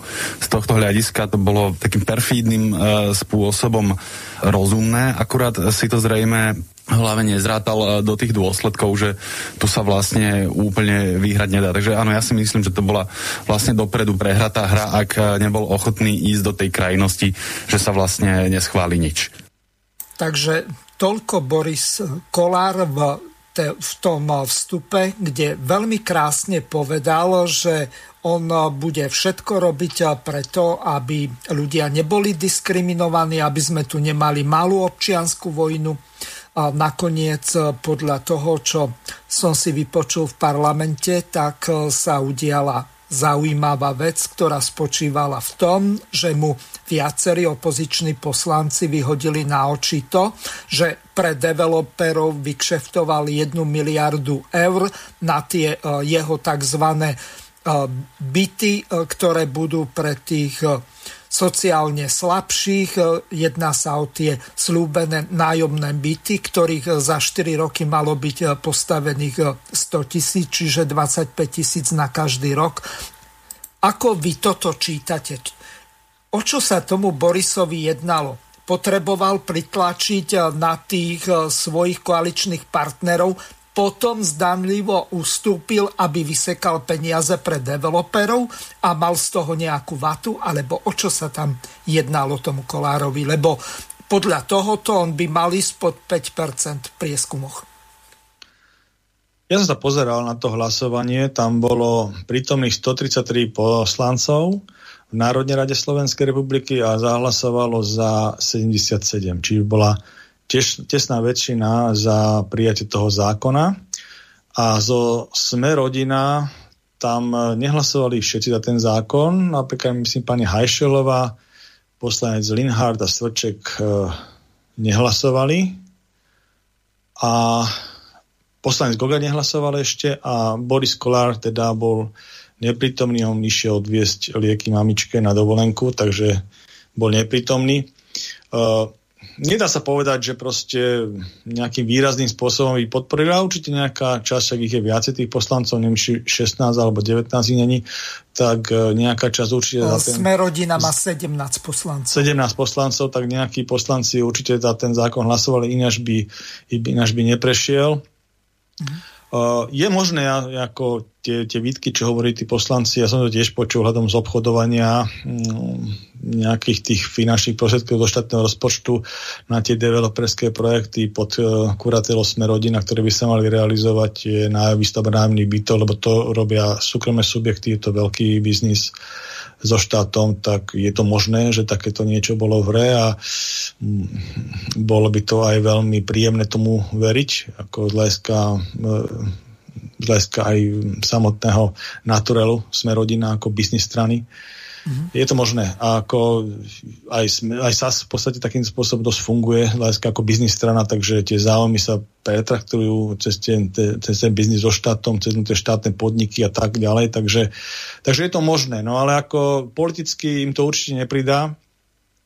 A tiež uvidíme, akým spôsobom sa tá situácia bude vyvíjať, pretože myslím si, že táto rozbuška s týmto mm, s touto dobrovoľnosťou v úvodzovkách a očkovania a skválnym diskriminačným zákonom a hlavne jeho aplikáciou uh, aj hlavne tých nejakých ďalších náväzností do budúcna ohľadom podmienok, do akej, aké, s akými nastúpime do školskej dochádzky naše deti, keď sa tam bude vyžadovať od, ich očkovanie, dobrovoľne, nedobrovoľne nejakým nátlakom alebo, alebo očkovaných rodičov. Proste sú rôzne klebety, ktoré sa šíria, tak si myslím, že tá robuška bude mimoriadne silná. A ja si myslím, že to nebude hmm, nebude pár ľudí, možno pred parlamentom, možno budú vystúpať úplne iní ľudia, možno to budú úplné masy ľudí, ktoré sa môžu zobrazovať na tých uliciach e, a to potom zmení paradigmu celú, lebo ja si myslím, že táto vláda táto vláda neskončí na ti ich. Hej. Keby sa prispelo k nejakým spôsobom ich koncu politickému myslím, tak by to bolo určite veľký tlak z ulice. To si musieť ľudia uvedomiť a tá demokracia a tie ich práva Uh, to je každominútový zápas. To je vlastne demokracia, že vlastne pre ten svoj názor ste ochotní ísť a aj synergizovať ho a rôznymi spôsobnosť, e, po, e, s rôznymi možnosťami, samozrejme zákonodárnymi, ja neviem, cez opozíciu a tak ďalej, a potom cez uličný tlak a normálnym spôsobom demonstráciami, protestami, masovými protestami. To je demokracia. Takže ako ja si myslím, že tam to bude konfrontované s týmto aj táto vládna moc a uvidíme, uvidíme, akým spôsobom to dopadne. Samozrejme aj ohľadom samotnej tej, no, samotnej tej ďalšej šírenia nákazy, ale tam ja osobne, ja osobne som optimista z hľadiska tých čísel, ktoré vidím, aj z hľadiska toho stavu, lebo napriek tomu, že tento štát je riadený, ak je riadený a je to naozaj um, retoricky aj um, aj e, v podstate vládnutím veľmi, veľmi, veľmi, veľmi zle spravená, momentálne riadená spoločnosť spravovaná, tak e, ten, ten výsledok tej zaočkovanosti na úrovni 41% a dospelej populácie od 18 rokov dokonca 50% e, je, je slušná, je slušná celkom. A samozrejme plus to premorenie, takže ja si myslím, že tieto čísla samozrejme nie sú tak dobré ako v iných štátoch, hej, kde majú väčšiu, väčšiu imunizáciu, ale nie sú, nie sú zlé, takže ja sa nejakej masívnej vlny, ktorá by znefunkčnovala, nemyslím ako, že šírenie tej nákazy, ale z hľadiska znefunkčnovania systému a ťažkých priebehov e, tých infektov, ktoré by znefunkčnovali na zdravotnícky systém a urobili nejakú strašnú veľkú mortalitu. Ja si myslím, že toto už, toto už takáto vlna nepríde, takže ako no, Uvidíme, uvidíme z hľadiska, ale myslím, že, že tie, tie tlaky sú veľké, lebo napríklad uh, tie spoločenské tlaky sú veľké, uh, nie len o týchto veciach, čo sme hovorili súvisí s tým očkovaním, ale s tými ďalšími opatreniami, ako bola tá e-hranica a zastavenie vlastne turizmu na Slovensku, kde vlastne po tých ťažkých uh, covidových mesiacoch, kedy boli celé tie profesijné skupiny veľmi selektívne treba povedať hlavne tí, čo robili v tom cestovnom ruchu rôzne veci od hotelierstva počnúť a po všaké služby a, a tak ďalej, gastronomia, gastronomický sektor, tak vlastne boli veľmi ťažko skúsené a možno aj, ja neviem, tá kultúra, šport a tak. Ale aj iné potom veci, to sa potom systém padajúceho problému, zasiahol aj iné odvetvia, tak vlastne e, žilo sa z úspor kvázi, lebo tá pomoc nie je taká nejaká u nás veľká finančná týmto postihnutým e, odvetviam, tak e, bola taká nejaká nádej, keď tie okolité zahraničné štáty vlastne zahraničie sa nejakým spôsobom otváralo a rozhodne robia takúto reštrikciu, tak my sme vlastne znova zavreli celý tento obchodný segment, že vlastne sme zavreli hranice a nám sa tu na ohlasy odhlasili, lebo my sme tie v rámci dovolenkári, my sme zavreli vlastne hranice v podstate s Polskom, s Českom, aj ešte s Rakúskom, aj s Maďarskom, hej. Ešte tam, kde sme, kde sme nasypali e, ten štrk, alebo sme tam dali ešte kvádre a tam došli, ako som pozeral, šoty z Maď- polskej televízie, českej televízie, aj Maďarov a proste to oni, oni nechápali, hej, čo, čo sa vlastne deje a tí proste, ja neviem, tí na polská časť proste funguje, tam splavujú a tak ďalej a naši proste bez klientov, hej. A podhlasovali sa hotelierom Češi, išli do Rakúska, odhlasili sa Poliaci, maďarskí turisti proste, ako, a toto je absolútne ako nerozumie. A druhá vec, že my vlastne my sme mali veľmi slabú tú pomoc. A napriek tomu sme to ani neviem kam, dali 8 miliard, stále som tu ešte nevedel nejaký odpočet to, toho covidového roku, hej, že 8 miliard sa by vynulo oproti štandardnému deficitu 1 miliard, čo sme tu mali, hej, dlhé roky dozadu. Mm-hmm. Mali sme zrazu osmičku. Ja som nevedel odpočet, hej. A napriek tomu, že takéto peniaze zase sa minuli, tá pomoc bola strašne malá, aspoň čo som mal nejaký spätný feedback od tých postihnutých. A, a vlastne ako teraz nejakým spôsobom sa aspoň mohli spamätať, zasa to nejako ponorilo. Takže to je ďalšia vlna nespokojnosti, ktorá sa pridá smerom k tomuto neprimeranému nátlaku e, na očkovanie. Zase ďalšia vec, tá, tá návšteva, ktorá vyzerá byť veľký problém, pápečová z hľadiska e, logistiky a organizácia požiadaviek, ktoré naša exekutíva na ňu dáva.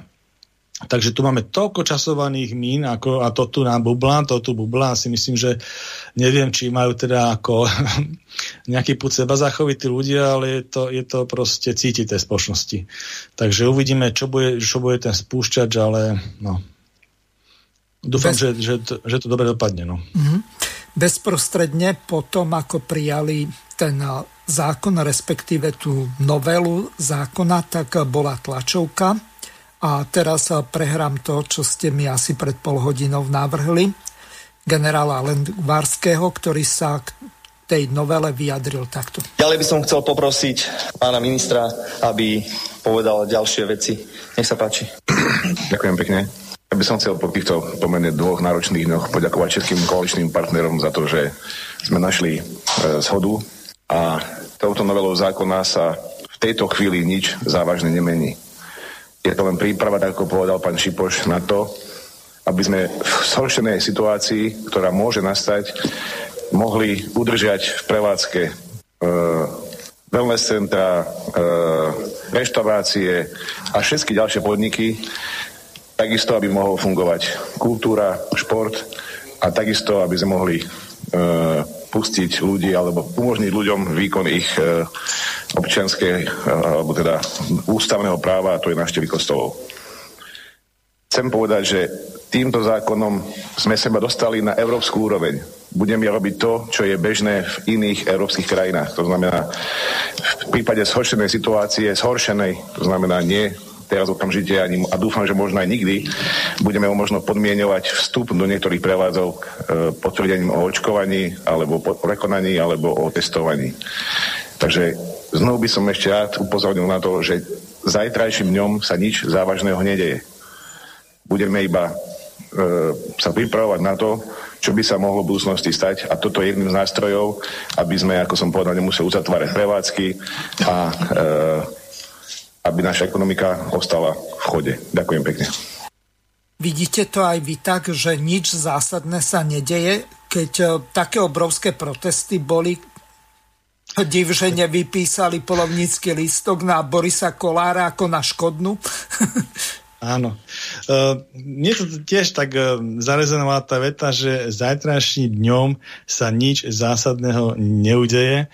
To som, to som naposledy počul, ale nie, že som to zažil, ale z nejakého záznamu, keď bývalý generálny, generálny tajomník NDR, myslím, že Ulbrich sa volal, sa ho dotazovali asi deň predtým, ako začal uh, sa budovať Berlínsky múr, tak sa ho dotazovali, či sa nejaký múr bude stavať. Hej? No a on povedal, že v žiadnom prípade, ako zajtrajším dňom, sa nič zásadného nezmení v tejto spoločnosti. No a e, neviem, či o 4 ráno alebo o polnoci tam nabehli jednotky a začali stavať ten múr. Hej? A urobila sa železná opona medzi Nemeckami. Takže e, medzi tými NDR a Nemeckou spolkovou republikou. Takže toto im pripomenul, že zajtrajším dňom sa nič zasadol. No, udeje sa.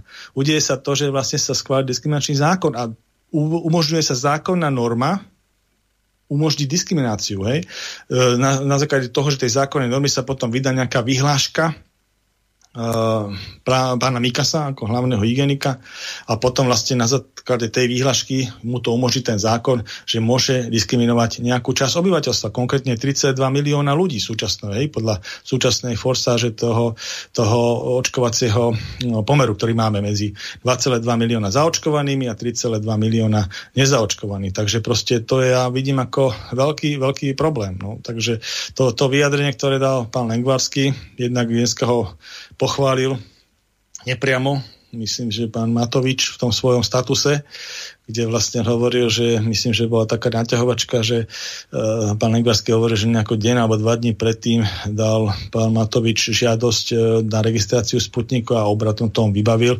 tak pán Matovič uh, zverejnil, že nie, že 30. myslím, že júna dal uh, sa do toho systému a až teraz sa to vlastne uh, po urgencii teda mediálnej vlastne realizovalo. No a nazval ho tak, ak je u neho prízvačné, neviem, nechcem to skomoliť, takže nech si to ľudia prečítajú. Takže takže, ale nebolo to nič lichotivé. Takže, ale je to pritom jeho minister zdravotníctva, takže mm, myslím si, že, že tí ministri zdravotníctva majú veľmi ťažkú ľud, treba povedať v súčasnosti, ale, ale tento, tento minister aj kvôli iným veciam myslím si, že, že bude mať e, veľký problém to ustať v budúcnosti. Ten rezort.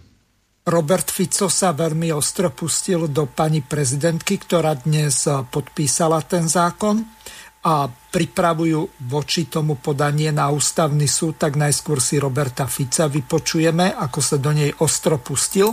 Prezidentka Slovenskej republiky by mala byť nadstranícka a mala by národ spájať. Ona však robí všetko opačne. Je to stranická prezidentka Matoviča a Hegera a národ pravidelne rozdeluje. V nedelu Národná rada prijala mimoriadne vážny zákon, ktorý rozdeluje spoločnosť a diskriminuje, pretože ľudia, ktorí nie sú zaočkovaní, sú nútení, aby sa očkovali a budú podliehať rôznym opatreniam a obmedzeniam, ktoré sú v rozpore s ústavou Slovenskej republiky. Opozícia vyzvala pani prezidentku, aby tento nezmyselný zákon z dielne vládnej koalície nepodpísala. Ale naopak. Namiesto toho, aby ho podala na ústavný súd, lebo takéto právo má, tak sa rozhodla ho podpísať okamžite, prakticky do 24 hodín od jeho prijatia. Nám nezostáva nič iné, iba sa na ústavný súd obrátiť, ale tento krok prezidentky len potvrdzuje, že sa správa ako nejaká agentka očkovania, ako nejaký reklamný predmet, e, ktorý je určený na podporu tohto kroku vo vzťahu k slovenskej verejnosti. Tam, kde pani prezidentka má využívať e, ústavu a ústavný súd, tam to nerobí. A tam, kde to nemá robiť, tam je zase aktívna. Ako príklad by som uviedol, ako sa obrátila na Ústavný súd Slovenskej republiky a zmarila referendum. Referendum, e, ktoré žiadalo viac ako 600 tisíc ľudí. No a vrcholom všetkého, dámy a páni, je, že pani prezidentka ešte aj pravidelne klame. 17. mája bolo slávne stretnutie utajené na pôde Slovenskej informačnej služby, kde sa bavili za prítomnosti pani prezidentky o manipulácii trestných konaní, o hrubom porušovaní ľudských práv, o poškodzovaní ľudí, ktorí sú obvinení alebo ktorí sedia vo väzbe. Pani prezidentka vtedy o tomto stretnutí klamala a povedala, že sa na ňom nehovorilo o živých prípadoch. Ale dnes je všetko úplne jasné, evidentné. Celá správa zo 17. mája, ktorá bola predmetom rokovania na Slovenskej informačnej službe, bola len a len o živých prípadoch. A namiesto toho, aby sa pani prezidentka postavila pred kamery a odsúdila toto hrubé porušovanie základných ľudských práv, túto deštrukciu právneho štátu, aby odsúdila to, že vo väzbe sedia nevinní ľudia, že sú tam bez dôkazov, tak príjme individuálne rozhodnutie, individuálnu milosť a odpustí človeku, ktorý pestoval vo svojom vinohrade marihuanu 8 rokov z 10-ročného trestu. Toto je ponímanie pani prezidentky, pokiaľ ide o spravodlivosť, pokiaľ ide o nadstraníckosť a pokiaľ ide o spájanie národa. Prehrám ešte aj tú druhú ukážku, kde právny expert zo Smeru pán Susko hovorí o podaní na ústavný súd, zrejme nejakého podnetu. Ďakujem pekne za slovo, vážené dámy páni.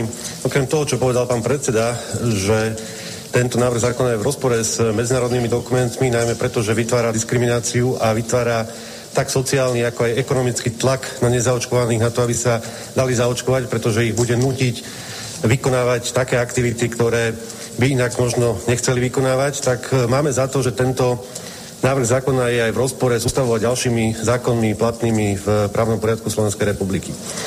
Tento zákon dáva biankošek Úradu verejného zdravotníctva na to, aby vydal nariadenie, v ktorom si navrhne akékoľvek opatrenia, aké bude chceť. Ústava Slovenskej republiky hovorí jednoznačne o tom, že základné práva a slobody je možné ukladať len zákonom alebo na základe zákona. Na druhej strane ďalej hovorí ústava to, že medze základných práv a slobod, ktoré je možné obmedziť, je možné stanoviť len zákonom. To znamená nie na základe zákona rozhodnutím nejakého iného orgánu, ale len priamo zákonom. No a tie medze, na základe ktorých majú byť tieto opatrenia úradom verejného zdravotníctva stanovené, v tomto zákone absolútne absentujú. Čiže je to absolútny biankošek, ktorý neurčuje žiadne medze, ktorý úrad verejného zdravotníctva môže stanoviť. Tento zákon nestanovuje, čo sú to prevádzky, kde sa môžu zhromažďovať ľudia. Čiže to môžu byť aj zamestnanie, škola, prostriedok verejnej hromadnej dopravy, čokoľvek, čo si určí Úrad verejného zdravotníctva, čo považujeme za absolútny príkry rozpor s ústavou Slovenskej republiky. Okrem toho ešte na výboroch bol prijatý pozmeňujúci návrh k tomuto návrhu zákona, ktorý hovorí aj o tom, že Úrad verejného zdravotníctva aj bude určovať, že aký napríklad test bude platný. A len takýmto platným testom sa bude môcť občan preukazovať. Čiže môže povedať, že to bude hodina, dve hodiny test, jednodňový, dvojdňový alebo trojdňový. Takisto sú tu absolútne otvorené dvere a biankošek pre úrad verejného zdravotníctva, čo je podľa nášho názoru absolútne rozporné z ústavou Slovenskej republiky. Okrem toho tu naražame ešte aj na ďalší zákon, a to je zákon o ochrane osobných údajov, ktorý hovorí, že údaje o zdraví sú osobitnou kategóriou osobných údajov, ktoré je zakázané spracúvať. A spracovaním sa myslí aj ich prehliadanie, respektíve poskytovanie tretím osobám. Ak budú mať nejakí prevádzkovateľia prevádzok oprávnenie nazerať do zdravotnej dokumentácie, teda údajov o tom, či je niekto zaočkovaný, nezaočkovaný, respektíve aký má zdravotný stav, tak sa domnievame, že to je rozpor aj s týmto zákonom, pretože tento zákon o ochrane osobných údajov nedáva žiadne splnomocnenie takýmto osobám nahliadať do zdravotných údajov o iných osobách. Čiže to sú základné dôvody, ktoré budú určite podkladom pre naše podanie na ústavný súd. Ďakujem. Takže toľko. Pán ano. Nemec, ešte pripomeniem, že Telefónne číslo zatiaľ nikto nevolal, je plus 421 910 473 440. Teraz sa vyjadrite k tým dvom prehratým ukážkam. Aká je vôbec šanca, že oni uspejú na tom ústavnom súde, keď to pani prezidentka podpísala?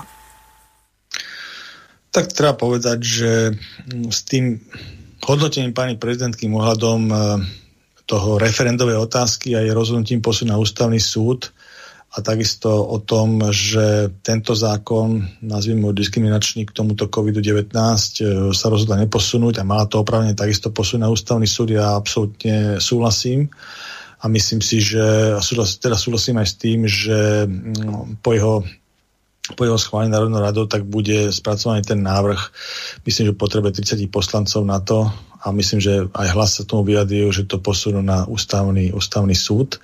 Myslím, že to je absolútne na mieste aj tento pán poslanec právnik, ktorý to hodnotil.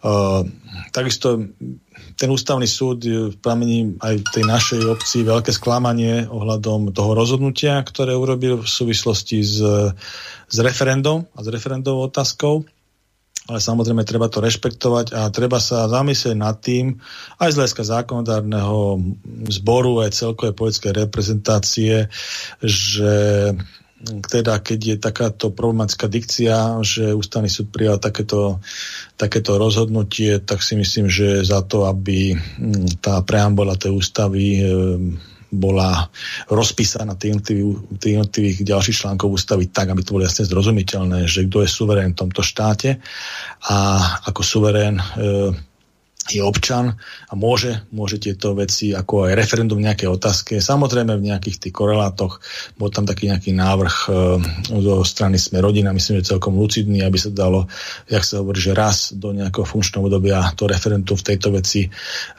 skrátenia e, volebného obdobia realizovať, e, že by sa to nerealizovalo jeden rok po voľbách a jeden rok pred voľbami, proste v nejakom medzipriestore, ale mohol by potom v tom medzipriestore to referendum byť vypísané. Tak v takýchto intenciách si myslím, myslím, že by sa tá ústava e, mala na tej širšej spoločenskej zhode e, ústavným zákonom e, zmeniť a napraviť túto vec. A potom, ak bude politická vola, zatiaľ som počul veľmi priaznivé vyjadrenia, tak e, by sa mohlo aj toto referendum, vlastne, ktoré už nejakým spôsobom bolo uh, evinciované a naozaj tam zúčastnilo vysoké percento na tej podpisovej akcii 600 tisíc ľudí, aby sa mohlo zrealizovať uh, s pomocou hlasovania v Národnej rade a potom vypísaním cez prezidentku Takže myslím si, že... A potom samozrejme každá tá politická strana alebo zájmová, zájmová politická skupina ako koalícia alebo opozícia sa k tomu referendu môže postaviť po svojom, ale ako aby bolo vypísané, bolo realizovateľné. Čiže samozrejme, kto nemá v záujme, aby prešlo, tak ho bude bojkotovať alebo nejakú inú obštrukciu si myslí, ale na sa toho referenda a zasa iný bude mobilizovať tú nespokojnosť a hlas nespokojnosti na to, aby vlastne dosiahol to veľké kvórum, lebo treba povedať, že tam je naozaj veľmi relevantné relevantné kvórum na to, aby to bolo platné a to si myslím, že sa nebude meniť. To znamená to 50% plus jeden hlas všetkých e, opravných voličov sa musí zúčastniť a títo musia rozhodnúť e, hľadiska nie len svojou účasťou, ale potom aj tom hlasovaní, že chcú skrátiť voľbné obdobie. Takže necháme sa prekvapiť naozaj, e, či sa toto ako zrealizuje, ale myslím si, že z hľadiska aj toho vývoja spoločnosti je to štátnické rozhodnutie, to není o opozícii a koalícii, toto to je o správe štátu a o tom, že sa nejakým spôsobom aj z hľadiska tej demokracie vyvíjame vyvíjame sa a prechádzame rôznymi obdobiami a keď niečom bola spísaná ústava v nejakej dikcii, tak e, je to nejaký vývoj praktických vecí a e, je dobre potom to upraviť, jak sa upravovali prezidentské právomoci svojho času, pretože došlo k nejakému spoločenskému platu ohľadom e, voľby prezidenta a iných vecí tak si myslím, a to bolo tiež štatinské rozhodnutie naprieč spektrom, tak si myslím, že aj v tomto, tejto úprave ústavy, e, v mysle v tomto ako občanovi suverénovi a jeho práv, uplatňovať jeho práv ústavných, aby to bolo úplne jasné, tak si myslím, že tiež by sa mala širšia spoločenská zhoda. Toto není o jednej politickej strane alebo o nejakej koalície. Teraz tu máme ešte pripravenú jednu ukážku. Jedná sa o Neviem, či sa jednalo o nejaký spontánny prechod, alebo nechcem to nazvať provokáciou, lebo Lukáš Kopáč sa vyjadroval, že nejde provokovať tých policajtov a tých ľudí, ktorí sú na hraniciach, neviem, či ich nazvať pohraničiari, alebo colníci, alebo čo, to je jedno. Skrátka, Ospravedlňujem sa za nižšiu kvalitu zvuku, bolo to nahrávané z auta, tak si to teraz prehráme. Priatelia, vraciame sa z Rakúska, sme na hraniciach Jarovce. Cesta do Rakúska prebehla bez úplných problémov, bez najväčšej kontroly, jediná otázka bola, kam cestujeme. No a uvidíme, uvidíme, čo sa bude diať na slovenských hraniciach. Dobre, takže policajti mohutne kontrolujú, stojíme v rade, len pripomenúť, že prechod do Rakúska bol bez akéhokoľvek zdržania, bez najmenšieho zdržania. Takže uvidíme. Dobrý deň. Máme pasy. Nechcem vás, nemáme. Nechcem vás ani provokovať, ani vyvolať nejaké konflikty, ale odmietame sa na tom zúčastňovať. Máme pasy akurát, nemáme ani... Ani nič, ale budete sa registrovať určite. Viete, že odmietame aj registráciu. Nebudeme sa ozaj na tom podporovať. Ja viem, že máte toho plné zuby, všetci, všetci máme toho plné zuby, ale jednoducho odmietame aj tú registráciu. Ja sa nebudem registrovať do nejakého vymysleného. No, ja rozumiem, to tiež, ale budete musieť takto podľa policajtom, ja s tým nemám čo robiť. Dobre, takže môžeme pokračovať, či, či čo máme spraviť? Dojdete s tým policajtom, čo vám povedia policajti. To je tak jedno, ale... OK. Áno, je to zacúva a dojde sa pod policajtom, je to nevyčkaný, tak registrovať, že sa nechce registrovať tak zaparkujeme. Zaparkujeme? Dobre. Takže si tu zaparkujeme. No, máme zaparkované, počkaj, čo sa. Dobre, ja zavolám. Dobre, v pohode. A s nimi si to vykonzultujem. Jasné. Dobre. Dobrý deň, prajem. Aký je problém, čo sa deje? Problém nie je žiadny, ako som aj, som aj kolegovi vysvetloval, že nechceme robiť žiadne problémy ani, ani konflikty, ale máme to naozaj dosť, ako Dobre, toto je dobre. čistá šikana, čiže... Dobre, pýtam sa len, že odkiaľ idete kam? Ideme- som vedel povedať podmienky vstupu do Slovenskej republiky. Áno, ideme, ideme, do, ideme z Rakúska vlastne na Slovensku, ideme pre dceru. No, ale idete na otočku hore dole? No, manželka určite pôjde na otočku, on si zoberie dceru a pôjde naspäť do Rakúska, čiže... Že vy máte trvalý pobyt kde? Manželka má trvalý pobyt v Rakúsku, ja mám trvalý pobyt na Slovensku. Dobre. Každý, kto vstupuje na Slovensku do Slovenskej republiky, musí absolvovať registráciu. Očkovanie máte? Nemáme. Nemáte ani jeden očkovanie. Nemáme. Dobre. A takto, nám sú tie podmienky jasné. My, my vieme, čo... A všetko odmietate. Nie, že ste pripravení všetko odmietnúť? Áno, ne, ako, ne, nerobíme to preto, aby sme vám robili nejaké problémy. Ja chápem, že vy si robíte tie svoje povinnosti, ale jednoducho my nebudeme akceptovať tieto, tieto vyhlášky a nenecháme sa šikanovať a terorizovať. Ja Už stačilo. Nie, nehovorím, nehovorím o vás určite nejako. Dobre, takže postup s tým, že nespolupracujete, ja vás do Mhm. republiky musím pustiť, mm vás pustíme. Požiadam vás doklady, aby ste mi predložili. Ďakujem. Uh, tým pádom, že ne, nespolupracujete, respektíve nechcete akceptovať podmienky aké sú vstupu, my musíme spísať oznámenie, oznámenie, ktoré budete oznámení na úrad verejného zdravotníctva. Tí sa vás predvolajú a budú vás riešiť, neviem, či v správnom konaní, alebo v blokovom konaní, alebo niečo tak. Poriadku. Takže to sú podmienky. Druhá podmienka, alebo respektíve inak, ako sa to dá spraviť, dá sa to spraviť, takže buď sa zaregistrujete a všetko je v poriadku, Mhm. a keď si nechcete, že jednoducho bojujete s tým vo vnútri, alebo že máte proti tomu odpor, tak platí tá prvá, čo som povedal. OK, čiže zostaneme pri tej prvej, nebudeme sa registrovať. Čiže nebudete sa registrovať. Dobre. Občianske preukazy náhodou nemáte, lebo budete potrebovať nejaký trvalý pobyt a to tu ne... Pasy máme. Máte len pasy. Mhm, Dobre? Dobre, takže počkáme, počkáme, kým si nás zaregistrujú a uvidíme, čo sa bude diať ďalej. No, pani policajti tam diskutujú ohľadom našich pasov, telefonujú. Takže do Rakúska bez ako cudzinci bez aký, akýchkoľvek problémov a Slováci vracajúci sa naspäť sú takto šikanovaní. To je nehorázne niečo, nehorázne. No, môžete s tým súhlasiť, môžete s tým nesúhlasiť, ale kto s tým nesúhlasí, musí sa jednoducho zotrieť. Dá sa to riešiť aj slušnou cestou, vidieť na tých policajtoch aj na vojakoch, že to majú tiež plné zuby, ale akceptovať to jednoducho nemôžeme a nebudeme, čiže v tejto súvislosti je to určitý druh občianského odporu, ktorý prejavujeme v rámci ústavy článku 32 a zároveň si uplatňujeme článok 23 ústavy, ktorý nám garantuje vstup do Slovenskej republiky, ktorý nie je podmienený žiadnou vyhláškou, žiadnymi nariadeniami a vôbec nie Mikasovými. Uh, Vysporiadame sa aj s prípadnou pokutou, ktorá nám bude poslaná z úradu verejného zdravotníctva. Budeme podávať aktívny odpor, budeme sa samozrejme voči tomu brániť a príde doba, keď títo covidoví šialenci končia tam, kde patria a budú niesť aj následky za svoje konanie. Takže toľko Lukáš Kopáč otvorene povedal, že nemieni provokovať eh, prechádzal cez hranicu podľa toho, čo povedal, tak eh, jeho manželka išla pre dceru. No, takéto problémy majú zrejme všetci tí, ktorí sú tí tzv. antivaxéri alebo ktorí eh, odmietajú sa podriadiť tomuto teroru, ktorý je tu zavedený. Váš názor, pán Nemec, aký je?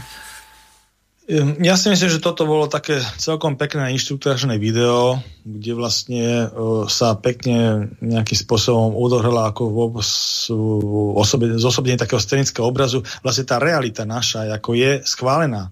Tento postup bol z hľadiska toho, tých všetkých vyhlášok presne realizovaný a videl som aj videá, ktoré boli nejaké arogantné alebo ignoračné a tak ďalej, ale mi skôr išlo o to um, nejakým spôsobom plasticky ukázať absurdnosť, absurdnosť tých, tej situácie na tých hraniciach, tej súčasnej situácie na tých hraniciach. Hej? A tu na to krásne bolo vidno, že naozaj e, ľudia sa majú niekam zahlasovať, pritom máme šengenskú hranicu, otvorenú hranicu, vy môžete prejsť aj dneska kdekoľvek na zelenej čiare proste a do, do druhého štátu úplne voľne. Takže a takéto veci potom samozrejme v komparácii s týmto mm, videom na, na našich hraniciach, tak e, sú množstvo videó, ako naši ľudia v rámci dovolenia, keď idú autom, prechádzajú hranice jednotlivých štátov v rámci 27, 27 celkom voľne kde vlastne sa málo kde kontroluje, hej, ale sú hranice ako medzi Rakúskom a Talianskom alebo Švajčiarskom úplne otvorené, kde vlastne, jak, jak to bolo u nás.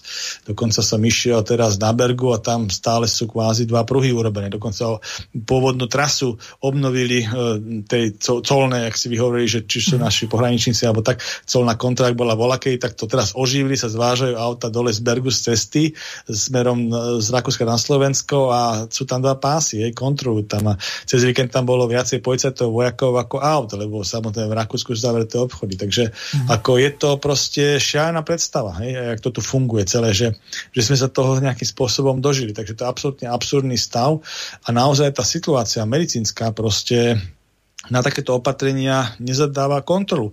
A my sme v tomto naozaj výnimoční v rámci Európy. To nikde takéto opatrenia nie sú. Nejaké zápisy je hraničné a tak ďalej. Hej, proste to je zasa ďalšia štátna databáza sledovacia navyše úplne neopodstatnená. A teraz ako nás aké čoho, hej, proste, akej potreby. Takže nemáme tu, my sme vlastne zelená krajina v súčasnosti aj z hľadiska tých súčasných dát, ktoré máme. Tak prečo toto robia? Hej? To je proste, a toto samozrejme, že sa im to vôbec dovolí. Takže aká tu je poč tomu retorická opozícia, kde sú nejaké odborné organizácie, alebo nejaké relevantné, alebo ja neviem, akože z hľadiska diskriminačných opatrení ombudsmanka, súdna moc, a neviem, ti to generálny prokurátor a takéto veci. Viete, tu naozaj tento štát štát z hľadiska inštitúcií, funkčnosti inštitúcií je ďaleko, ďaleko za možnosťami, ktoré by mal vynakladať a ktoré má k dispozícii. No neviem, to vedomie. Neviem, či ste postrehli, ale keď ste spomenuli ombudsmenku, tak ona organizovala nejaký virtuálny Pride, takže to je niečo strašné čo by sa mala zastať tých ľudí, ktorým sú porušované základné ľudské práva a občianské slobody, tak ona rieši aberantov. Veď to je, a ešte v krajine, v ktorej, tak ako ste povedali, tak tri štvrtiny sa hlásia ku kresťanstvu. Presne tak. Jediné, čo ju zaujíma, sú práve tieto sexuálne témy a vlastne až taká obsedancia tými, tými rôznymi zmenenými sexualitami. Ale ako toto sú vážne veci, keď sa tu na vlastne základné ľudské práva diskriminujú, hej. Takže ako a tu by mala, mala zasiahnuť nejakým spôsobom, minimálne sa ozvať, hej, a hľadať nejaké mo- pomocné riešenie. Ja som nepočul jeden výstup. Jeden výstup v tejto veci som nepočul. A vôbec v rámci covidu. A tu boli aj iné proste uh, iní, iní stihodní sudcovia alebo nejaké takéto entity alebo aj generálny prokurátor, ktorý si sa niečo napadol, ale viacej sa to nejakým spôsobom nerozoberalo. Ani mediálne, ani nejak inak. Hej. Takže je to veľmi, veľmi zlá situácia a samozrejme potom mne to strašne pripomína vlastne tie jednotlivé zločinné systémy a tie režimy, ktoré my sme absolvovali, lebo uh, Viete, aj, aj, aj tá spoločenská indoktrinácia je veľmi podobným spôsobom, ten modus operandi sa nemenil, aj. keď sa chcela nejaká indoktrinácia spraviť, tiež sa robila mediálna masáž, ak sa to robí teraz, také vyslovene vymývanie, jednosmerné vymývanie mozgov v prospech nejakého názoru a ostrakizácia, ostrakizácia nejakých tých názorov iných mne napríklad napadlo v 48, ako, prišli, ako prišiel tzv. víťazný február, hej, ktorý vlastne bolo doplnenie vlády a tak ďalej komunistami a odstúpenie a pospis prezidenta, ale, ale málo sa zdôrazňuje to, že vlastne v máji 48 boli plánované nové slobodné voľby. Hej. No ale tie slobodné voľby už nenastali. Respektíve oni nastali, ale už neboli slobodné. To znamená, že tam sa proste upravil, oni ten volebný cyklus dodržali komunisti, ale miesto toho, aby to bola súťaž politických strán, tak oni urobili jednotnú kandidátku Národného frontu. A vy si na tej jednotnej kandidátke Národného frontu mohli vybrať z 20 komunistov, koho ste chceli, úplne slobodne ste mohli zakruškovať, ale z našej jednotnej kandidátky, viete. Takže a potom toto vydržalo 40 rokov a robili sa tie ďalšie deformácie. Takže toto mi tiež veľmi pripomína vlastne takýmto spôsobom a, a ten odpor tej spoločnosti bol tedy ako um, veľmi malý v tom danom okamihu a potom už bol, keď nastal nejaký, tak bol veľmi brutálne potlačený brachiálnou bezpečnostnou sílou a tak ďalej. A takisto napríklad boli, boli dobrovoľné zjednocovanie e, alebo vytváranie jednotných rolnických družstiev, to si tiež treba povedať, to bolo všetko dobrovoľné. Mali dojsť e, vlastníci pôdy a dobrovoľne ich dať v prospech celku. No. Ale samozrejme to dobrovoľné bolo presne také, ako sa tu narobilo povinné očkovanie, alebo teraz sa myslí aj z hľadiska diskriminačného zákona, ako by sa predstavovalo, že by boli dobrovoľné, dobrovoľné očkovanie. Hej? Kedy vlastne očkovanci boli diskriminovaní. Takisto aj tie RD, proste tam boli rôzne obštrukcie voči tým, ktorí od tých jednotných do, do, družstiev ten svoj majetok, tú svoju pôdu nepriniesli. Tak boli iným spôsobom diskriminovaní z hľadiska úverov a tak ďalej. Finančne posekávalo, hej, a keď už bolo také, že záverečný nejakých pár nespokojencov, tak tých vyriešila štátna bezpečnosť úplne brachiálne. Hej. Väčšinou urobili nejaké tie konania súdne a boli posudzovaní a uh, pozatváraní. Takže ako uh, máme tu tie skúsenosti historické a preto tí ľudia, ktorí si to pamätajú a majú tú historickú pamäť, tak by mali byť obzvlášť citliví na takéto praktiky v spoločenskej, uh, verejnom živote, spoločenskom živote a pri spáve veci verejných aj v súčasnej dobe. Naozaj veľmi citliví. A je tu ešte dosť tých ľudí, čo si ten systém pamätá. Takže ja ich ale nepočujem nejak intenzívne. Takže je to veľmi dôležité nejakým spôsobom, nejakým spôsobom e, na, na to zareagovať a normálnom spoločnom skúmaní pochybností, ktoré sú aj v rámci COVID-19 a postupu v rámci COVID-19 v tejto krajine, aby boli tie spoločné skúmania realizované rôznymi názormi, skupinami, v nejakom diskurze a urobili sa to najvhodnejšie riešenie potom. A čo sa týka ešte pani obuspanky, keď ste hovorili o tom LBGTI, tak ma napadol aj pán Orbán, Maďarsko, mm-hmm. áno, mm-hmm. kde vlastne tieto veci veľmi rezonujú, tak by sme mohli aj to spomenúť, že vlastne uh, je ešte taká jedna vec, že ohľadom toho nášho civilizačného okruhu Európskej únie sa veľmi pretláčajú tieto sexuálne, sexuálne orientácie až tak obsedantne a rôzne tie uh, legislatívne riešenia týchto, týchto sexuálnych um, zmene sexuality tých zväzkov a rôzne formy zväzkov od, od pa, partnerských, registrovaných partnerstiev po, po kvázi tie homosexuálne manželstva až adopcie detí je to také ako, je to také ako hlavne presadzované e, tými 17 krajinami e, Európskej únie a e, voči tomu sa vyhraňujú v podstate amblok krajiny, ktoré boli novo pristúpené do tej 27 zvyšných, zvyšných 11 krajín a 10 krajín. No a treba povedať, že tam troška tvrdí muziku z hľadiska takých tých provokačných alebo takého rebela v tej únii má Viktor Orbán. Hej, že, no ale aj e, Kačínsky právo a spravodlivosť. Samozrejme, ale Viktor Orbán, on ako tí, tí Maďari predsa len majú tú, tú stravu takú viac čipoš hej, a majú takéto vystupovanie viacej ostentatívne a také, ako oni vedia. Hej. Takže Viktor Orbán na, tej poetskej scéne, keď, keď niečo, niečo spraví, uh, tak uh, to má takú tú uštipačnú vždycky relevanciu a teraz vlastne v rámci, v rámci maďarské, maďarského štátu uh, sa rozhodol, že uh, upraví, upraví zákon tak, aby sa vlastne uh, obmedzilo, obmedzila indoktrinácia uh, smerom k možnosti zmeny pohlavia alebo identifikácii pohlavia nejakému homosexuálnemu na školách z hľadiska nejakej sexuálnej výuky a vyslovene to nechá e, do, do plnoletosti na maďarských rodičoch, e, maďarských detí, he, alebo teda hm, Maďarov ako takých, rodinách to nechá a ne, ne, nebude to indoktrinovať do školského systému. Čo zbudilo veľkú, veľkú nevôľu aj z hľadiska Európskej komisie teda a teda bola nejaká podpisová taká akcia akcia. Uh, mal aj Mark Rutte ako holandský premiér také vyjadrenie, sa treba povedať, Holandiania majú extrémne uvoľnenú legislatívu práve v týchto otázkach, extrémne aj na európske podmienky. No a e, takže on bol taký protipol. No a Viktor Orbán, myslím si, že ak je on je taký šachista politický, tak samozrejme, že to nebol len tak náhodou dané do tej, do tej maďarskej legislatívy, pretože Maďarsku sa zvolebníva, hej, takže vlastne tam myslím, že na budúci rok budú, budú voľby parlamentné. Tak e, samozrejme maďarská opozícia, tá socialistická, taká klasická lavicová a tak ďalej, tá je, tá je rozložená už asi 10 rokov, hej, to vlastne není žiadny konkurent, takže predpokladá sa, že, že konkurentom bude, bude um, súčasný primátor, primátor Budapešti a to je pán e, Gergely. No a on bol pôvodne ako Jobik, takže on bol tiež v podstate v Maďarsku tie, také tie rozdiely medzi týmito jednotými e, osobnosťami z hľadiska vlastenectva alebo maďarského štátu alebo LBGTI nie sú v podstate žiadne. Hej. Oni sa delia troška na vzhľade správe štátov v iných oblastiach, ale nie v tomto. No a to proste myslím si, že aj pán Orbán veľmi šikovne využil, že keď vznikol takýto odpor, ktorý on teda predpokladal z Európskej únie, tak on povedal, dobre, urobíme referendum. Hej? A do tých, do tých referendových otázok, hej?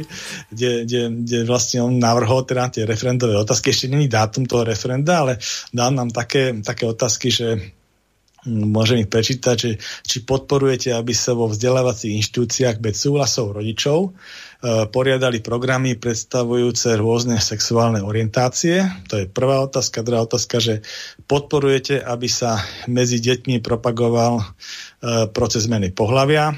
Tretia otázka, podporujete, aby, sa, aby bol deťom e, v médiách bez obmedzenia dostupný sexualizovaný obsah alebo sexuálny obsah, ktorý by mohol ovplyvniť ich vývoj.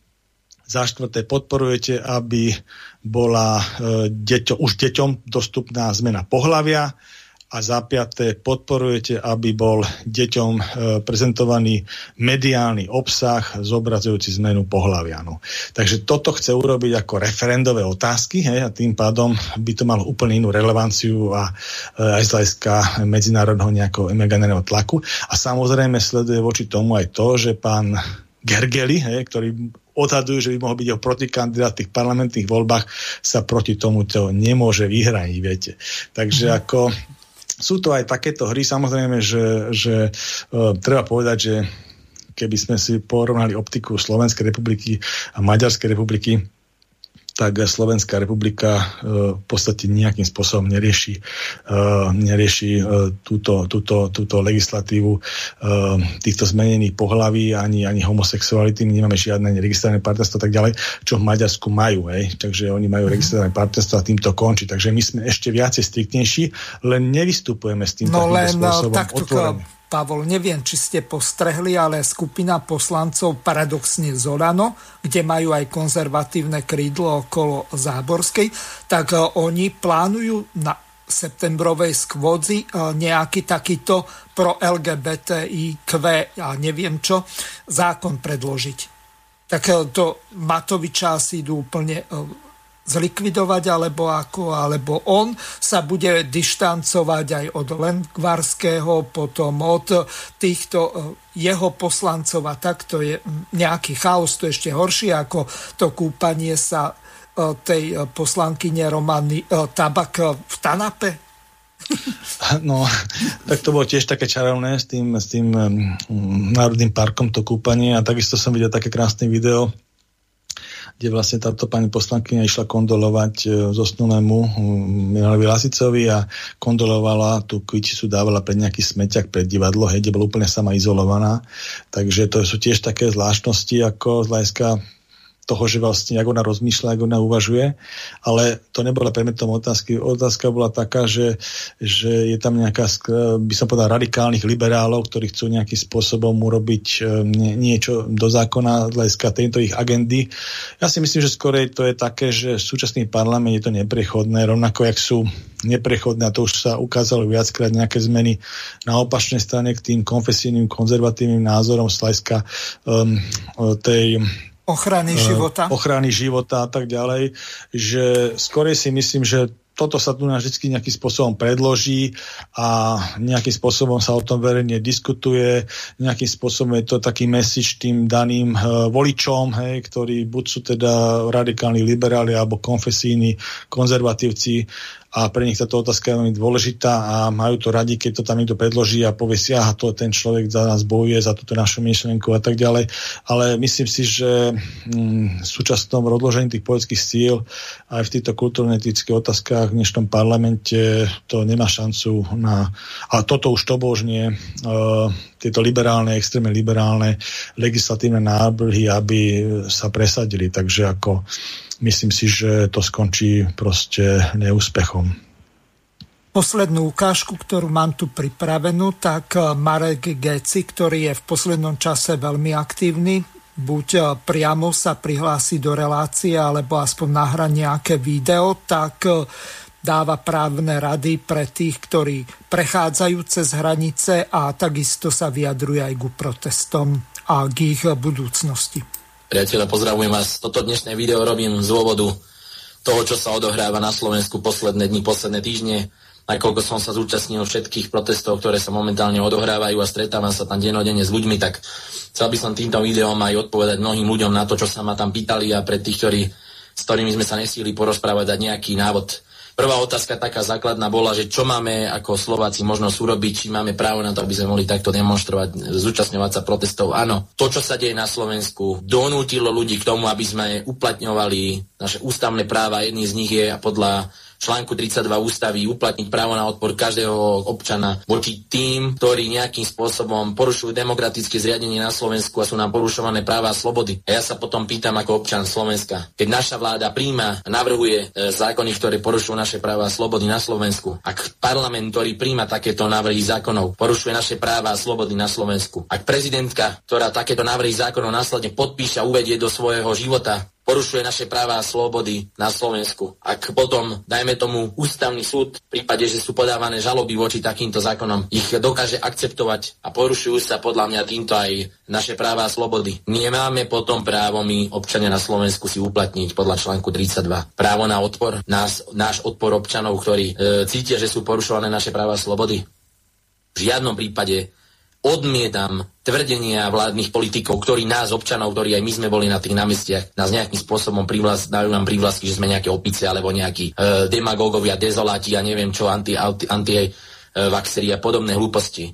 No takže Napríklad poviem pánovi Naďovi alebo pánovi poslancovi Polakovi, ktorý si myslí, že sa tam bol rozdávať guláš iba na námestí a my sme sa tam boli všetci asi najesť a napiť v tých 30 stupňoch a preto tam tí ľudia dennoc boli. No boli tam pre vás, pretože vy politici, ktorých som ja aj vyzval vládnych politikov, aby ste vyšli medzi tých ľudí na to námestie a prišli ste s nimi diskutovať, ste boli zahrabaní v tých vašich poslaneckých kanceláriách a potom ste si prišli poslačať tie pupčeky v Národnej rade, kde ste si odhlasovali neskutočný diskriminačný zákon, kde ste rozdelili znovu Slovákov na dve kategórie na očkovaného a nezaočkovaného a ten, ktorý bude nezaočkovaný, tak keď sa vy rozhodnete podľa tohto zákona, ktorý ste si teraz cez víkend prijali, že jednoducho si poviete, že sa zhoršila epidemiologická situácia, tak nás naženiete zase k monkám, k testovaniu našich detí a budete nás neustále šikanovať tým, že naše deti napríklad nebudú môcť poriadne chodiť ani do školy, keď nebudeme si ich chcieť dať neustále testovať alebo očkovať. Takže toto sú zákony, ktoré príjmate na Slovensku a preto sú tu ľudia, ktorí toto už není sú ochotní trpieť a preto sa dávajú na odpor voči vláde a proti zriadeniu, ktoré porušuje naše práva. Odpoviem v rýchlosti, otázky boli typu, čo môžeme urobiť, keď ľudia idú cez tie hranice a žiadajú od nás nejakú, nejaký, nejaké prehlásenie o tom, že sme boli zaočkovaní alebo testovaní. Jednoduchá odpoveď. Prichádzate na územie Slovenskej republiky, ste občania Slovenskej republiky a žiaden príslušník policajného zboru alebo nikto na hranice vás nemôže obmedziť na tom, aby ste sa mohli vrátiť do, do, do svojej krajiny. Takže v tomto prípade, v tomto prípade vráciate sa na územie štátu v ktorom žijete,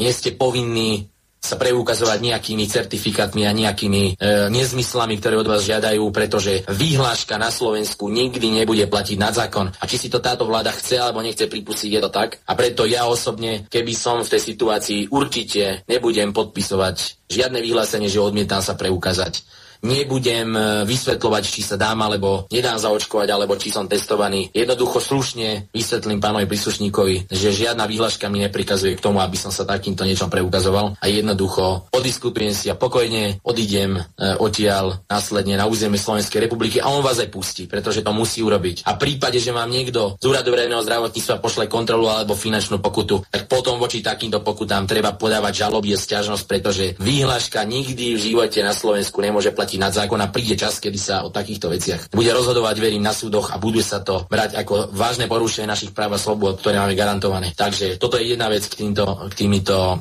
týmto prechodom cez hranice. Takže e, toľko do konca relácie, už máme len nejakú minútu. Palko, okomentujte to, rozlúčte sa s poslucháčmi. Myslím, že to bolo ako výstižné asi páne právnikom alebo právne podkutí, takže to, to bolo ako z toho hľadiska dobre podané. A ja len chcem povedať, že je to 32 milióna ľudí, ktorí sa to týka, keby sa to išlo, to diskriminácia, to je obrovská masa ľudí, hej. Je to väčšina väčšina tohto národa. Takže tá realizácia aj tohto diskriminačného zákona, keby išla ako do reálu, hej, do výkonu, tak proste ja si to neviem predstaviť. Ani poťažím tých, e, e, tých, tých náštev, e, tých apoštolských ciest pápeža, ani tých ďalších vecí. Takže, takže asi toľko. No a chcem sa teda rozlúčiť, teším sa na budúce. Všetkých poslucháčov pozdravujem, prajem ešte príjemný zvyšok leta a stretneme sa zrejme na vlnách Slobodného vysielaču zasa o mesiac. Ďakujem pekne, do počutia. Ja vám tiež veľmi pekne ďakujem. Lúčim sa s vami, takisto aj s našimi poslucháčmi. Pre tých, ktorí nedopočúvali včerajšiu reláciu, tak je kompletná v archíve. Teraz našťastie internet fungoval tak, ako mal, takže mne zostáva už len vám zaželať príjemné počúvanie ďalších relácií Slobodného vysielača a pekný zvyšok prázdnin alebo dovoleniek do počutia. Vysielací čas dnešnej relácie veľmi rýchlo uplynul, tak sa s vami zo štúdia Banska Bystrica Juh lúči moderátor a zúkar Miroslav Hazucha, ktorý vás touto reláciou sprevádzal. Vážené poslucháčky a poslucháči, budeme veľmi radi, ak nám zachováte nielen priazeň, ale ak nám aj napíšete vaše podnety a návrhy na zlepšenie relácie, lebo bez spätnej väzby nebudeme vedieť relácie zlepšovať, za čo vám vopred veľmi pekne ďakujem. Do počutia. Táto relácia vznikla za podpory dobrovoľných príspevkov našich poslucháčov. I ty sa k ním môžeš pridať. Viac informácií nájdeš na www.slobodnyvysielac.sk Ďakujeme.